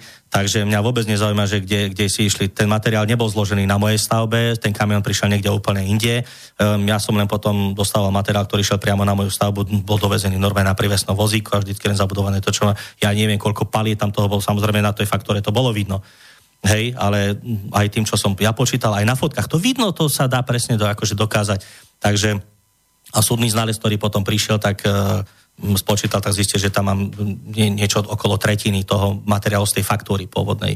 Hej. No a keďže tam ten sa nevedel dovolať, tak chodil na poslanecký klub za Matovičom, bol za novinármi, chodil. No a samozrejme, e, jedna novinárka sa toho chytila potom z toho spravili túto kauzu. A to bolo zase na viacej dielov, aby tí ľudia mali, boli živení a pritom tam ešte dokonca pri tom druhom článku použili fotku, ktorú som si robil v Martinskom skanzene s mojou e, ešte vtedy nie manželkou, ale priateľkou, lebo však folkloru sa venujem stále, však aj teraz mám na Facebooku kopec fotiek, kde sme sa fotili e, vo Vajnorskom ľudovom dome, sme sa fotili v podstate v rámci združenia, jeden fotograf proste fotografuje kroje, tak sme sa tam uh, nastajlovali a samozrejme aj tam vznikli určité vtipné fotografie, vieš, ak chcete aj niečo zanechať budúcim generáciám. No a takúto fotku použili potom oni a oni tvrdili pri tom, že to bolo v rámci mojej práce. No čo bola moja práca uh, s tým, že, ma, že tam uverejnili fotku, kde som na metle uh, v kroji, hej, v skanzene. Čo má tá fotka spoločné s mojou prácou poslaneckou? A pritom ten plátok v živote o mojej práci v parlamente nenapísal ani fňa ani čiarok k zákonom, ktoré som e, k um, otázkam, ktoré som dával, uh, k interpeláciám, ktoré som podával na ministrov a tak ďalej. Ani čiarku, ale takéto debeliny budú vyťahovať. Takže to sú zase, to je presne, presne ten istý prípad. Potrebovali ma očierniť, lebo som si dovoľoval vyskakovať proti týmto a samozrejme chytili sa takéto veci. Takže dá sa povedať, že ste stali obeťou nájomnej novinárky, ktorá robila na objednávku takúto... No jasné, však im to vyhovovalo vtedy, samozrejme že to nerobila sama od seba. No, ďalšia otázka, posluchač Juraj. E, váš dnešný host sa venuje folklóru a prevádzkuje internetové rádio jankohraško.sk. Čo k tomu môže host povedať? No, uh, som spoluzakladateľom uh, tohto folklórneho portálu www.jankohraško.sk a zároveň spoluzakladateľom toho rádia, ktoré v podstate do dneska nejakým spôsobom uh, vysiela uh, tradičnú ľudovú hudbu. A uh, nie som to teda ja, ktorý to vysiela. My sme občianske združenie Folklor bez hraníc, ktorý to v podstate nejakým spôsobom zastrešuje pretože nás je viacej. Žiaľ, každý z tých redaktorov, ktorí tam ešte kedysi boli, bolo nás viacej, má dneska svoje starosti, svoje problémy. A zase to súvisí presne s tým, že človek sa musí ometať, aby uživil rodinu. A nie je to ešte, že však keď sme začínali s tým, bolo to v roku 2007, bol som ešte slobodný, bezdetný. Hej, dneska mám dvoch synov, ktorí sú už na prvom stupni základnej školy a tiež si čo si vyžadujú a ako som hovoril, moja manželka je učiteľka, takže akože no, Takže zase to súvisí s tým. No ale e, rádio funguje, informácie pribúdajú, potrebovali sme samozrejme peniaze, mali sme niekoľko takých verejných víziev, aby nás podporili ľudia, aby nám venovali nejaké, nejaký čas peniaze, aby sme mohli aspoň ten web uh, trošku vynoviť a hlavne prispôsobiť súčasným médiám, lebo dneska veľa ľudí funguje na telefónoch mobilných, nemáme to prispôsobené na tie telefóny, hej, čiže nie je to flexibilné, je to starý uh, systém, ktorý ešte v podstate dokonca máme to pod javou, fungujú obrázky, čiže na niektorých e, počítačoch a prehľadačoch už java nefunguje vôbec, čiže je stiažený aj ten prístup. Na mojom počítači to síce upravené mám tak, že ja jediný de facto môžem pridávať obrázky ku tým článkom, ktoré sa tam dávajú a môžem to na, na dvoch počítačoch robiť. Takže e, tá robota je naozaj ťažká a samozrejme toho času na to už nie je toľko, ako by si človek predstavoval, alebo ako mal kedysi. Ale tradičná ľudová kultúra, chvala Bohu, sa teraz dostáva viacej na ten piedestal, respektive do popredia, s tým, že vlastne už niekoľko ročníkov to je aj populárneho, populárny show Zem spieva, bolo, no síce niekto povie, alebo teda môžeme tomu povedať tak, že ha, niekto zase objavil Ameriku, však ten folklór tu bol, on žil medzi tými ľuďmi, len bol dehonestovaný, zanedbávaný. A to je presne, zase sa vraciam k tomu. Ja som skladal uh, sľub do parlamentu oblečený uh, v turčianskom kroji. Hej? A samozrejme hneď ma tam začali roznášať niektorí, uh, že a to sa nenosí, a to sa toto, a to je hento, a africké kmeňa a podobné záležitosti. A potom, keď som dostával spätné informácie, tak v prvom rade národný odev, u nás kroj, nazvem to, alebo ľudový odev, je najvyššia forma uh, odevu reprezentatívneho, čiže je to ešte dokonca, by som povedal, ako, vyššie ako úroveň fraku. Hej? A uh, veľ, manželky veľvyslancov, ktorých máme povedzme v tých škandinávskych krajinách z hora, tak kde majú ešte, povedzme, že fungujú kráľovstvá popri no, normálnych republikách, tak mi hovorili, že uh, oni keď dostanú pozvánku na nejakú kráľovskú oslavu, hostinu alebo proste nejakú, nejakú udalosť, tak tam je vždy napísané, že vstup v národnom odeve. A teraz tí naši diplomati to museli decentným spôsobom odmietať zdvorilostne, pretože väčšina z nich nemá kroje, nemajú ani šajnu, že ak, ak to v podstate funguje a proste tým pádom nemohli sa tam zúčastniť týchto udalostí. Hej? Tak nech mi niekto povie, že to je akože dehonestovanie, či už parlamentu alebo čohokoľvek, to je najvyššia úroveň. A potom samozrejme jedna švedská poslankyňa, e, europoslankyňa, s ktorou som sa rozprával, mi potom poslala fotky zo slavnostného zasadania švédskeho parlamentu. 9 poslancov bolo v tradičnom švédskom kroji oblečených na tomto slavnostnom zasadnutí. Tak nech mi niekto nerozpráva, že to je, že to je blbosť.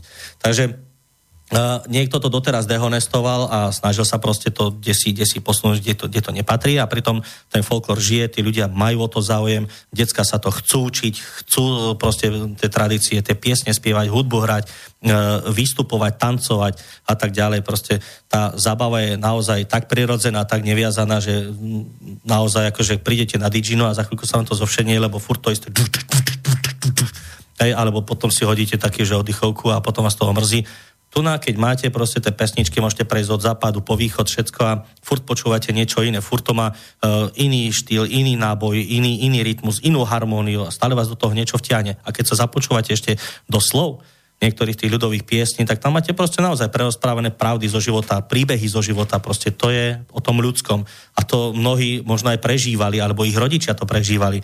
A keď si to človek nad tým zamyslí, tak zdravo zistí, že to je naše dedičstvo, hej? to je to naša dedovizeň. Posluchačka Monika poslala takúto otázku alebo takýto názor. Zo zamestnania v štátnom, ale aj v súkromnom sektore sú ľudia vyhadzovaní zo zamestnania za svoje kritické zmýšľanie, protikorupčné a protimafiánske názory. Neexistuje demokracia na pracovisku. Čo si o tom myslí, myslí váš host? No to je to, čo som spomínal na začiatku. Pokiaľ trošku opravíme ten justičný systém, tak e, niektoré veci sa samozrejme dajú na, na určitú mieru a zachra- dajú sa zachrániť. A takisto aj e, pokiaľ minimalizujeme korupciu, no tak potom nemusia sa takíto ľudia e, ozývať voči korupcii, keď tá korupcia bude minimalizovaná. Hej? Takže to bude aj taká ich ochrana. Takže pokiaľ napravíme justičný systém, a máme tie riešenia, však som to pretraktoval, takže mohli sa toho chytiť už ktokoľvek doteraz, pretože to je zverejnené, ja som to zverejnil, verejne som to vyhlásil vonku, že stačí proste tie zákony upraviť, ale žiaľ nikto to neprebral. Pokiaľ sa nám podarí napraviť tento justičný systém, tak aj takéto veci budú, v budúcnosti môžu byť eliminované, hej. Ako nemôže vás niekto pretraktovať alebo vyhodiť za, za váš názor, a potom sa môžeme dostať vlastne k tomu, e, k tej poslednej problematike, ktoré sme sa ešte dneska ani nedotkli, a to je vlastne extrémizmus. Hej? Lebo aj o tomto sme trošku tak chceli hovoriť a toto vlastne súvisí aj s tým, nemusíte byť priamo označení na tom pracovisku za extrémistu, ale e, tým, že máte iný názor, tak zrazu niekto vás môže takýmto spôsobom aj označiť. Účelovo.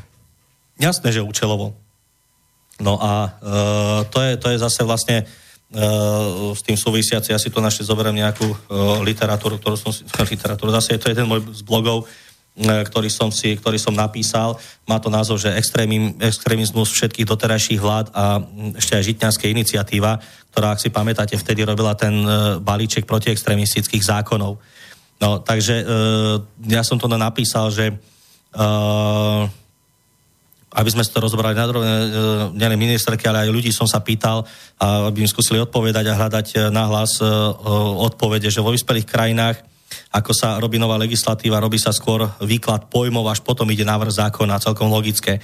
No a ministerka, aby nedochádzalo k rôznym výkladom, špecializovaných odborníkov, alebo dneska máme veľa špecializovaných odborníkov, ktorí sa nám snažia vnútiť ten ich názor, že táto definícia je tá správna, hej, to si on proste vymyslí a zrazu z nás urobiť niečo iné.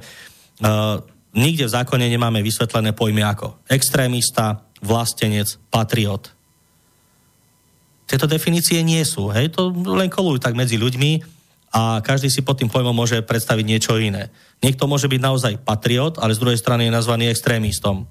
Niekto, kto je naozaj vlastenec, ja ako folklorista, tým, že pretraktujem, alebo teda sa snažím uh, budovať našu národnú hrdosť na našich tradíciách, tak uh, sa cítim ako vlastenec a môžem byť nazvaný extrémistom. Hej, pretože uh, dneska máme tie multikultúrne hodnoty, akože síce neviem, aké sú to multikultúrne hodnoty, pretože pre mňa sú morálne hodnoty tie najväčšie, ktoré sú a e, morálka po, podľa mňa je vedieť rozoznať dobro od zla a ja chcem robiť dobro. Ja nechcem proste robiť, prečo by som si ja mal sám sebe robiť uh, zle a uh, nazvieme to uh, karmou, hej, budovaním si tej zlej karmy a tlačí, tlačím to dopredu, pretože každý z diskutov, ktorý v podstate ja urobím, tak vo mne nejakým spôsobom ostáva a potom, podnazvieme to tak, že mi to tlačí na mozog a nerobím potom to, čo by som chcel robiť, hej.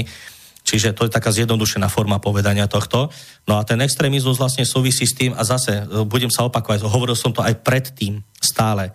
Niekto sa snaží hasiť dôsledky predchádzajúcich zlých e, konania rozhodnutí, ale nikto nerieši príčinu. A to sa opäť dostávam e, k tej štruktúrálnej nezamestnanosti. Dneska sa nám tu na síce okrem našich spolupčanov, ktorí sú žiaľ mnohokrát znevýhodnení a postavení do, postavení do zlej situácie, tlačí ešte, ešte aj iná, iné národy, to nazvem celými národmi, pretože sem prúdia z Afriky a keď som teraz čítal jednu, nejaký, nejaký výplod zase Európskej únie ohľadne afrických občanov, ktorí sa do, dosťahovali do Európy, respektíve už tu nás žijú a majú tu aj deti, že sú to afroeurópania, a, a podobné výrazy, akože normálne sa mi pretačajú panenky, akože to, to kde sme. Hej? Tak uh, v podstate uh, ten, uh, hovorí sa to, že máme rómsky problém. Nie, my nemáme rómsky problém. Ten problém, teda toto slovné spojenie niekto vymyslel, aby Slovensko mohlo byť kritizované a za, zase dávané na, za negatívny príklad že toho, ako veci nemajú fungovať, ako sa to zle robí a strhneme vám z tohto, alebo naopak. Dáme vám peniaze na to, aby ste tento problém riešili, lebo problém sme vymysleli a to budú vlastne prachy, ktoré zase my si vás vieme kúpiť, alebo niektorí, ktorí na tom budete robiť a cez te, takéto programy vám budeme posielať peniaze. U nás nemáme rómsky problém, pretože problém ako taký by sa musel týkať úplne všetkých Rómov. Alebo ich nazvime aj cigaňmi, pretože ja mám veľa uh, kamarátov, Eh, z tohto etnika, to nazvime, eh, a ktorí, sú, ktorí sa cítia byť cigáňmi. Oni neznášajú to, že prečo by hovoria Róm. Ja som proste odjak živa cigáň a cigáňom ostanem a ja mám rád tú hudbu a proste budem to pre vás hrať eh, a proste a nebudem sa cítiť inakšie. Takže ako, hm, čiže môžeme používať aj tento, tento výraz. Cigán je riadne spisovné slovo. A je to ešte aj v Slovenčine samozrejme spisovný, spisovný výraz, takže neviem, prečo s tým má niekto problémy. No a e, my teda nemáme cigánsky problém alebo rómsky problém, neriešime rómskú problematiku. Tento problém je výslov, výsostne ekonomicko-sociálny ekonomicko-sociálny. Uh, tí Rómovia sú postavené a cigáni sú postavení do, do, do tej roviny, že štát ich živí a živí ich tu na už dlhé, dlhé roky a vychoval si ich tak, aby, aby oni zmyšľali takto, ako zmyšľajú dneska. Nemám robotu, tak štát sa o mňa postará. Ale máme príklady uh, z tohto etnika, ktoré už dlhé roky fungujú v zahraničí. Pracujú tam, sú zamestnaní a nosia domov také peniaze, o ktorých sa ani bežnému človeku to na nesníva A potom máte známeho, ktorý vám povie, no hej, priš, vrátili sa tu na e, teraz e, traja, takí, e, traja proste cigáni, ktorí mi zadali úlohu, že potrebujú kúpiť barák. A to nie je taký, že, že dom, kde si na, na východe Slovenska, že za 30-40 tisíc, 120-140 tisíc a oni tie peniaze majú. Žiadna hypotéka. To znamená, že my tento problém nemáme. A teraz to súvisí s tým, čo som hovoril, s problémom, ktorý sa nerieši. A to je štruktúrálna nezamestnanosť. To je presne to, čo som uvedol ten príklad, že máme 10 tisíc sudcov v meste Žiari nad Hronom. No nemáme jednoducho pre nich robotu. Takisto ako nemáme robotu pre 10 tisíc učiteľov Žiari nad Hronom. Takisto ako nemáme e, robotu pre 10 tisíc traktoristov v tom Žiari nad Hronom. A takisto nemáme robotu ani v Spiskej Novej Vsi pre 10 tisíc Rómov. Alebo aj môžeme zobrať širšie územie. Tomuto sa hovorí štruktúrálna nezamestnanosť. A pochybujem, aj keby sme tu naťahali neviem koľko e, zahraničných investorov, nikto z nich, vám garantuje, že nikto z nich nepripraví také pracovné pozície, kde nebude treba žiadnu kvalifikáciu. Pretože im ide o biznis. On keď ide investovať niekam, tak prvom rade si potrebuje postaviť biznis, na ktorom bude zarábať. A ak chce zarábať, tak musím tam mať fundovaných ľudí, ktorí mu niečo proste budú vyrábať a tvoriť a na to musia mať aspoň jednoduchú kvalifikáciu. Aj do tej automobilky, keď dneska idete robiť, nemôžete ísť bez výučného listu, proste bez ničoho. Proste už tam berú len ľudí, ktorí sú už určitým spôsobom vyškolení, alebo si vás vyškolia a keď nemáte ani základy, ktoré by ste potrebovali k tomu, tak vás ťažko vyškolia.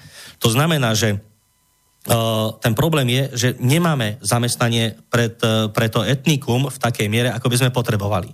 Ale teraz mi povedzte, keďže do Európy sa tu natlačia Afričania a ešte neviem kto odkiaľ, aby umožnili alebo zaplavili ten trh, tie voľné pracovné miesta, čo urobilo naše ministerstvo zahraničných vecí a ministerstvo práce a sociálnych vecí a rodiny, alebo čo urobil ten Ševčovič tam v tom Európskom parlamente preto, aby naši uh, Romovia alebo Cigáni dostali kompletné informácie o tom, kde a ako sa v Európskej únii zamestnať s minimálnym vzdelaním. Učí niekto uh, cigáňov alebo Rómov, že im stačí len občianský preukaz, aby mohli vycestovať do Nemecka, alebo do Anglicka, alebo do Holandska? Choďte, choďte a opýtajte sa v osadách, že či vedia uh, toto občania Slovenskej republiky, uh, rómskeho etnika, o tom, že môžu na obyčajný občiansky vycestovať do zahraničia. Nebudú vám na to vedieť odpovedať. A toto je prax. Pýta sa ich to niekto. A teraz počuli ste to niekoho z vlády povedať? Nie.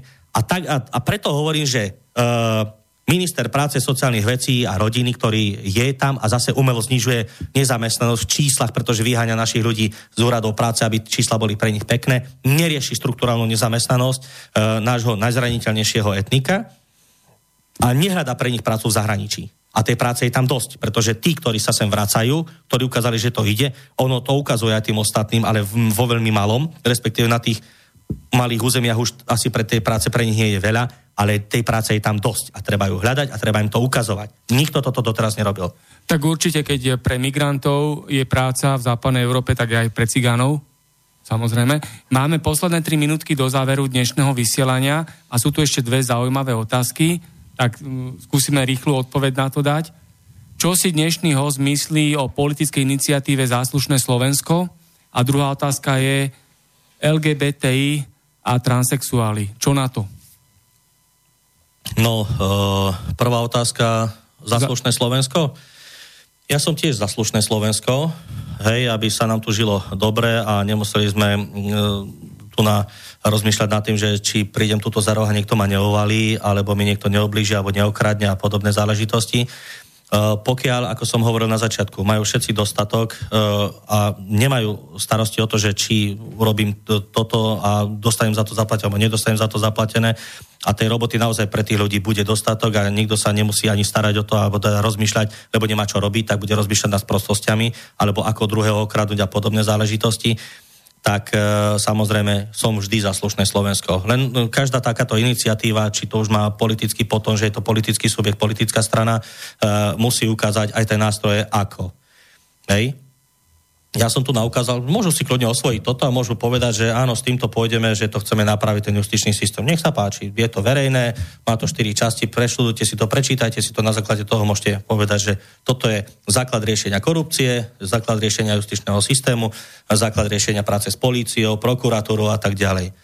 Každá takáto iniciatíva je vítaná. Ja som tiež za slušné Slovensko, Pri, priznám sa, že neštudoval som ich materiály do podrobná, takže neviem, neviem povedať do hĺbky, ale... Môžu si oni sprivatizovať uh, tento názov Záslušné Slovensko? No vymysleli si ho, mne to je jedno, kto ho bude používať. Každý, kto vymyslí niečo, mm, čo ešte nikto nepoužil, tak má na to právo. Používa to ako značku, pokiaľ tomu dá určitý punc, alebo proste niečo, že to je niečo uh, vytvorené. Ale nesme to zneužívať na svoje súkromné záujmy. No tak e, samozrejme mať určitú značku a používať ju na svoje súkromné účely sú dve rozdielne veci. Hej. No ale myslím to, že záslušné Slovensko, to sa týka na všetkých na Slovensku, nielen tej nejakej úzkej politickej no, skupiny. sa dneska, keď rozprávate o tom, že chytili ste dobrý smer, alebo idete dobrým smerom, no tak čo hovoríte o jednej politickej strane? Tak vymysleli si marketingovo tento názov, že proste sa tomu niekedy nemôžete vyhnúť. Ale namiesto smeru môžete použiť cestu, hej, idem touto cestou, alebo tam sa vydám touto cestou správnu, hej, a podobne. Takže tam potom človek musí rozmýšľať. No tak žiaľ, spravili si to, tak je to tak. Uh, tie pridey, uh, LGBTI, transexuáli, čo býva pochod, Pride v Bratislave napríklad? Samozrejme, že táto problematika je u nás uh, nie je veľmi, uh, by som povedal, uh, rozšírená taká, že uh, sú ľudia, ktorí sú inej orientácie, ja mám na to samozrejme svoj mm, názor, len je to, je to hlbšia podstata, možno ďalšie 4 hodiny by sme sa o tejto problematike vedeli baviť, len musel by som mať samozrejme aj poslucháčov na určitej úrovni znalostí alebo vedomostí alebo poznania, uh, ktorými som to vedel, vedel prezentovať. Uh, ako už bolo aj dávno hovorené, keď som bol v parlamente, uh, ľudia, ktorí majú inú sexuálnu orientáciu, majú v podstate len dva problémy Uh, respektíve poťažmo tri, ale uh, dva sú riešiteľné, jeden je z toho iného hľadiska. Uh, oni pokiaľ žijú spolu, potrebujú si vidieť do zdravotnej dokumentácie, aby si vedeli navzájom pomôcť a uh, potrebujú, ak žijú spolu a zdieľajú spoločný majetok, aby mohli dediť. Tieto veci sa dajú vyriešiť úplne bez problémov. No a potom tá, to tretie hľadisko je, povedzme, ešte ten pretrvávajúci výsmech občas, lebo tí ľudia sú trošku iní. Ja mám kopec kamarátov, homosexuálov, žijeme spolu, fungujeme spolu, podporujeme sa e, v rôznych podujatiach, akciách a tak ďalej, ale nepotrebujeme prezentovať to, že sa teraz ideme, a že my chceme nejak... Ja neznášam to, keď niekto v akejkoľvek krajine požaduje nadpráva. Buď to právo funguje pre všetkých rovnako, alebo potom tu budeme mať anarchiu. Presne takže, tak. Takže toto je môj názor na, na všetky tieto, tieto to záležitosti. To boli tie duhové prajdy a názor Igora Hráška. A sme v závere dnešného vysielania z Bratislavského štúdia, rozhlasová relácia Konšpiračný byt číslo 84.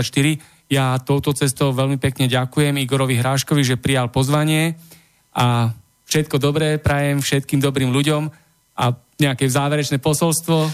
Ďakujem veľmi pekne. No, dúfajme, že e, na tom Slovensku už nebudeme, e, alebo že sa ľudia nenechajú už tak manipulovať a ovládať, len v dnešnom mediálnom svete je to naozaj veľmi ťažké nájsť si ten spolahlivý zdroj, ktorý naozaj neklame alebo tendenčne neusmerňuje tie informácie, aby, aby ich ľudia dostávali také, ako potrebujú. Takže treba rozmýšľať, treba si hľadať viaceré zdroje, treba rozmýšľať aj v súvislostiach, hľadať tie súťažnosti medzi jednotlivými uh, informáciami a podobne, aby sa naozaj človek nenechal obobnúť a aby sme si to Slovensko dokázali v budúcnosti napraviť a vymedzili ten priestor tým, uh, nazvem to darmožráčom, pretože oligarchia je darmožráctvo proste na úkor nás ostatných funguje tak, aby takýchto bolo čo najmenej a keď tak, tak aby nám pomáhali v raste a nie v našom utlmovaní. Takže ďakujem veľmi pekne. E, ešte možno na záver, že sme sa nedostali aj e, k tej mojej profesii, k tomu polnohospodárstvu, pretože aj tam by sme ešte vedeli rozprávať určite nejakú hodinku, takže možno niekedy na budúce. Ďakujem veľmi pekne, pozdravujem všetkých poslucháčov. Ďakujem aj ja.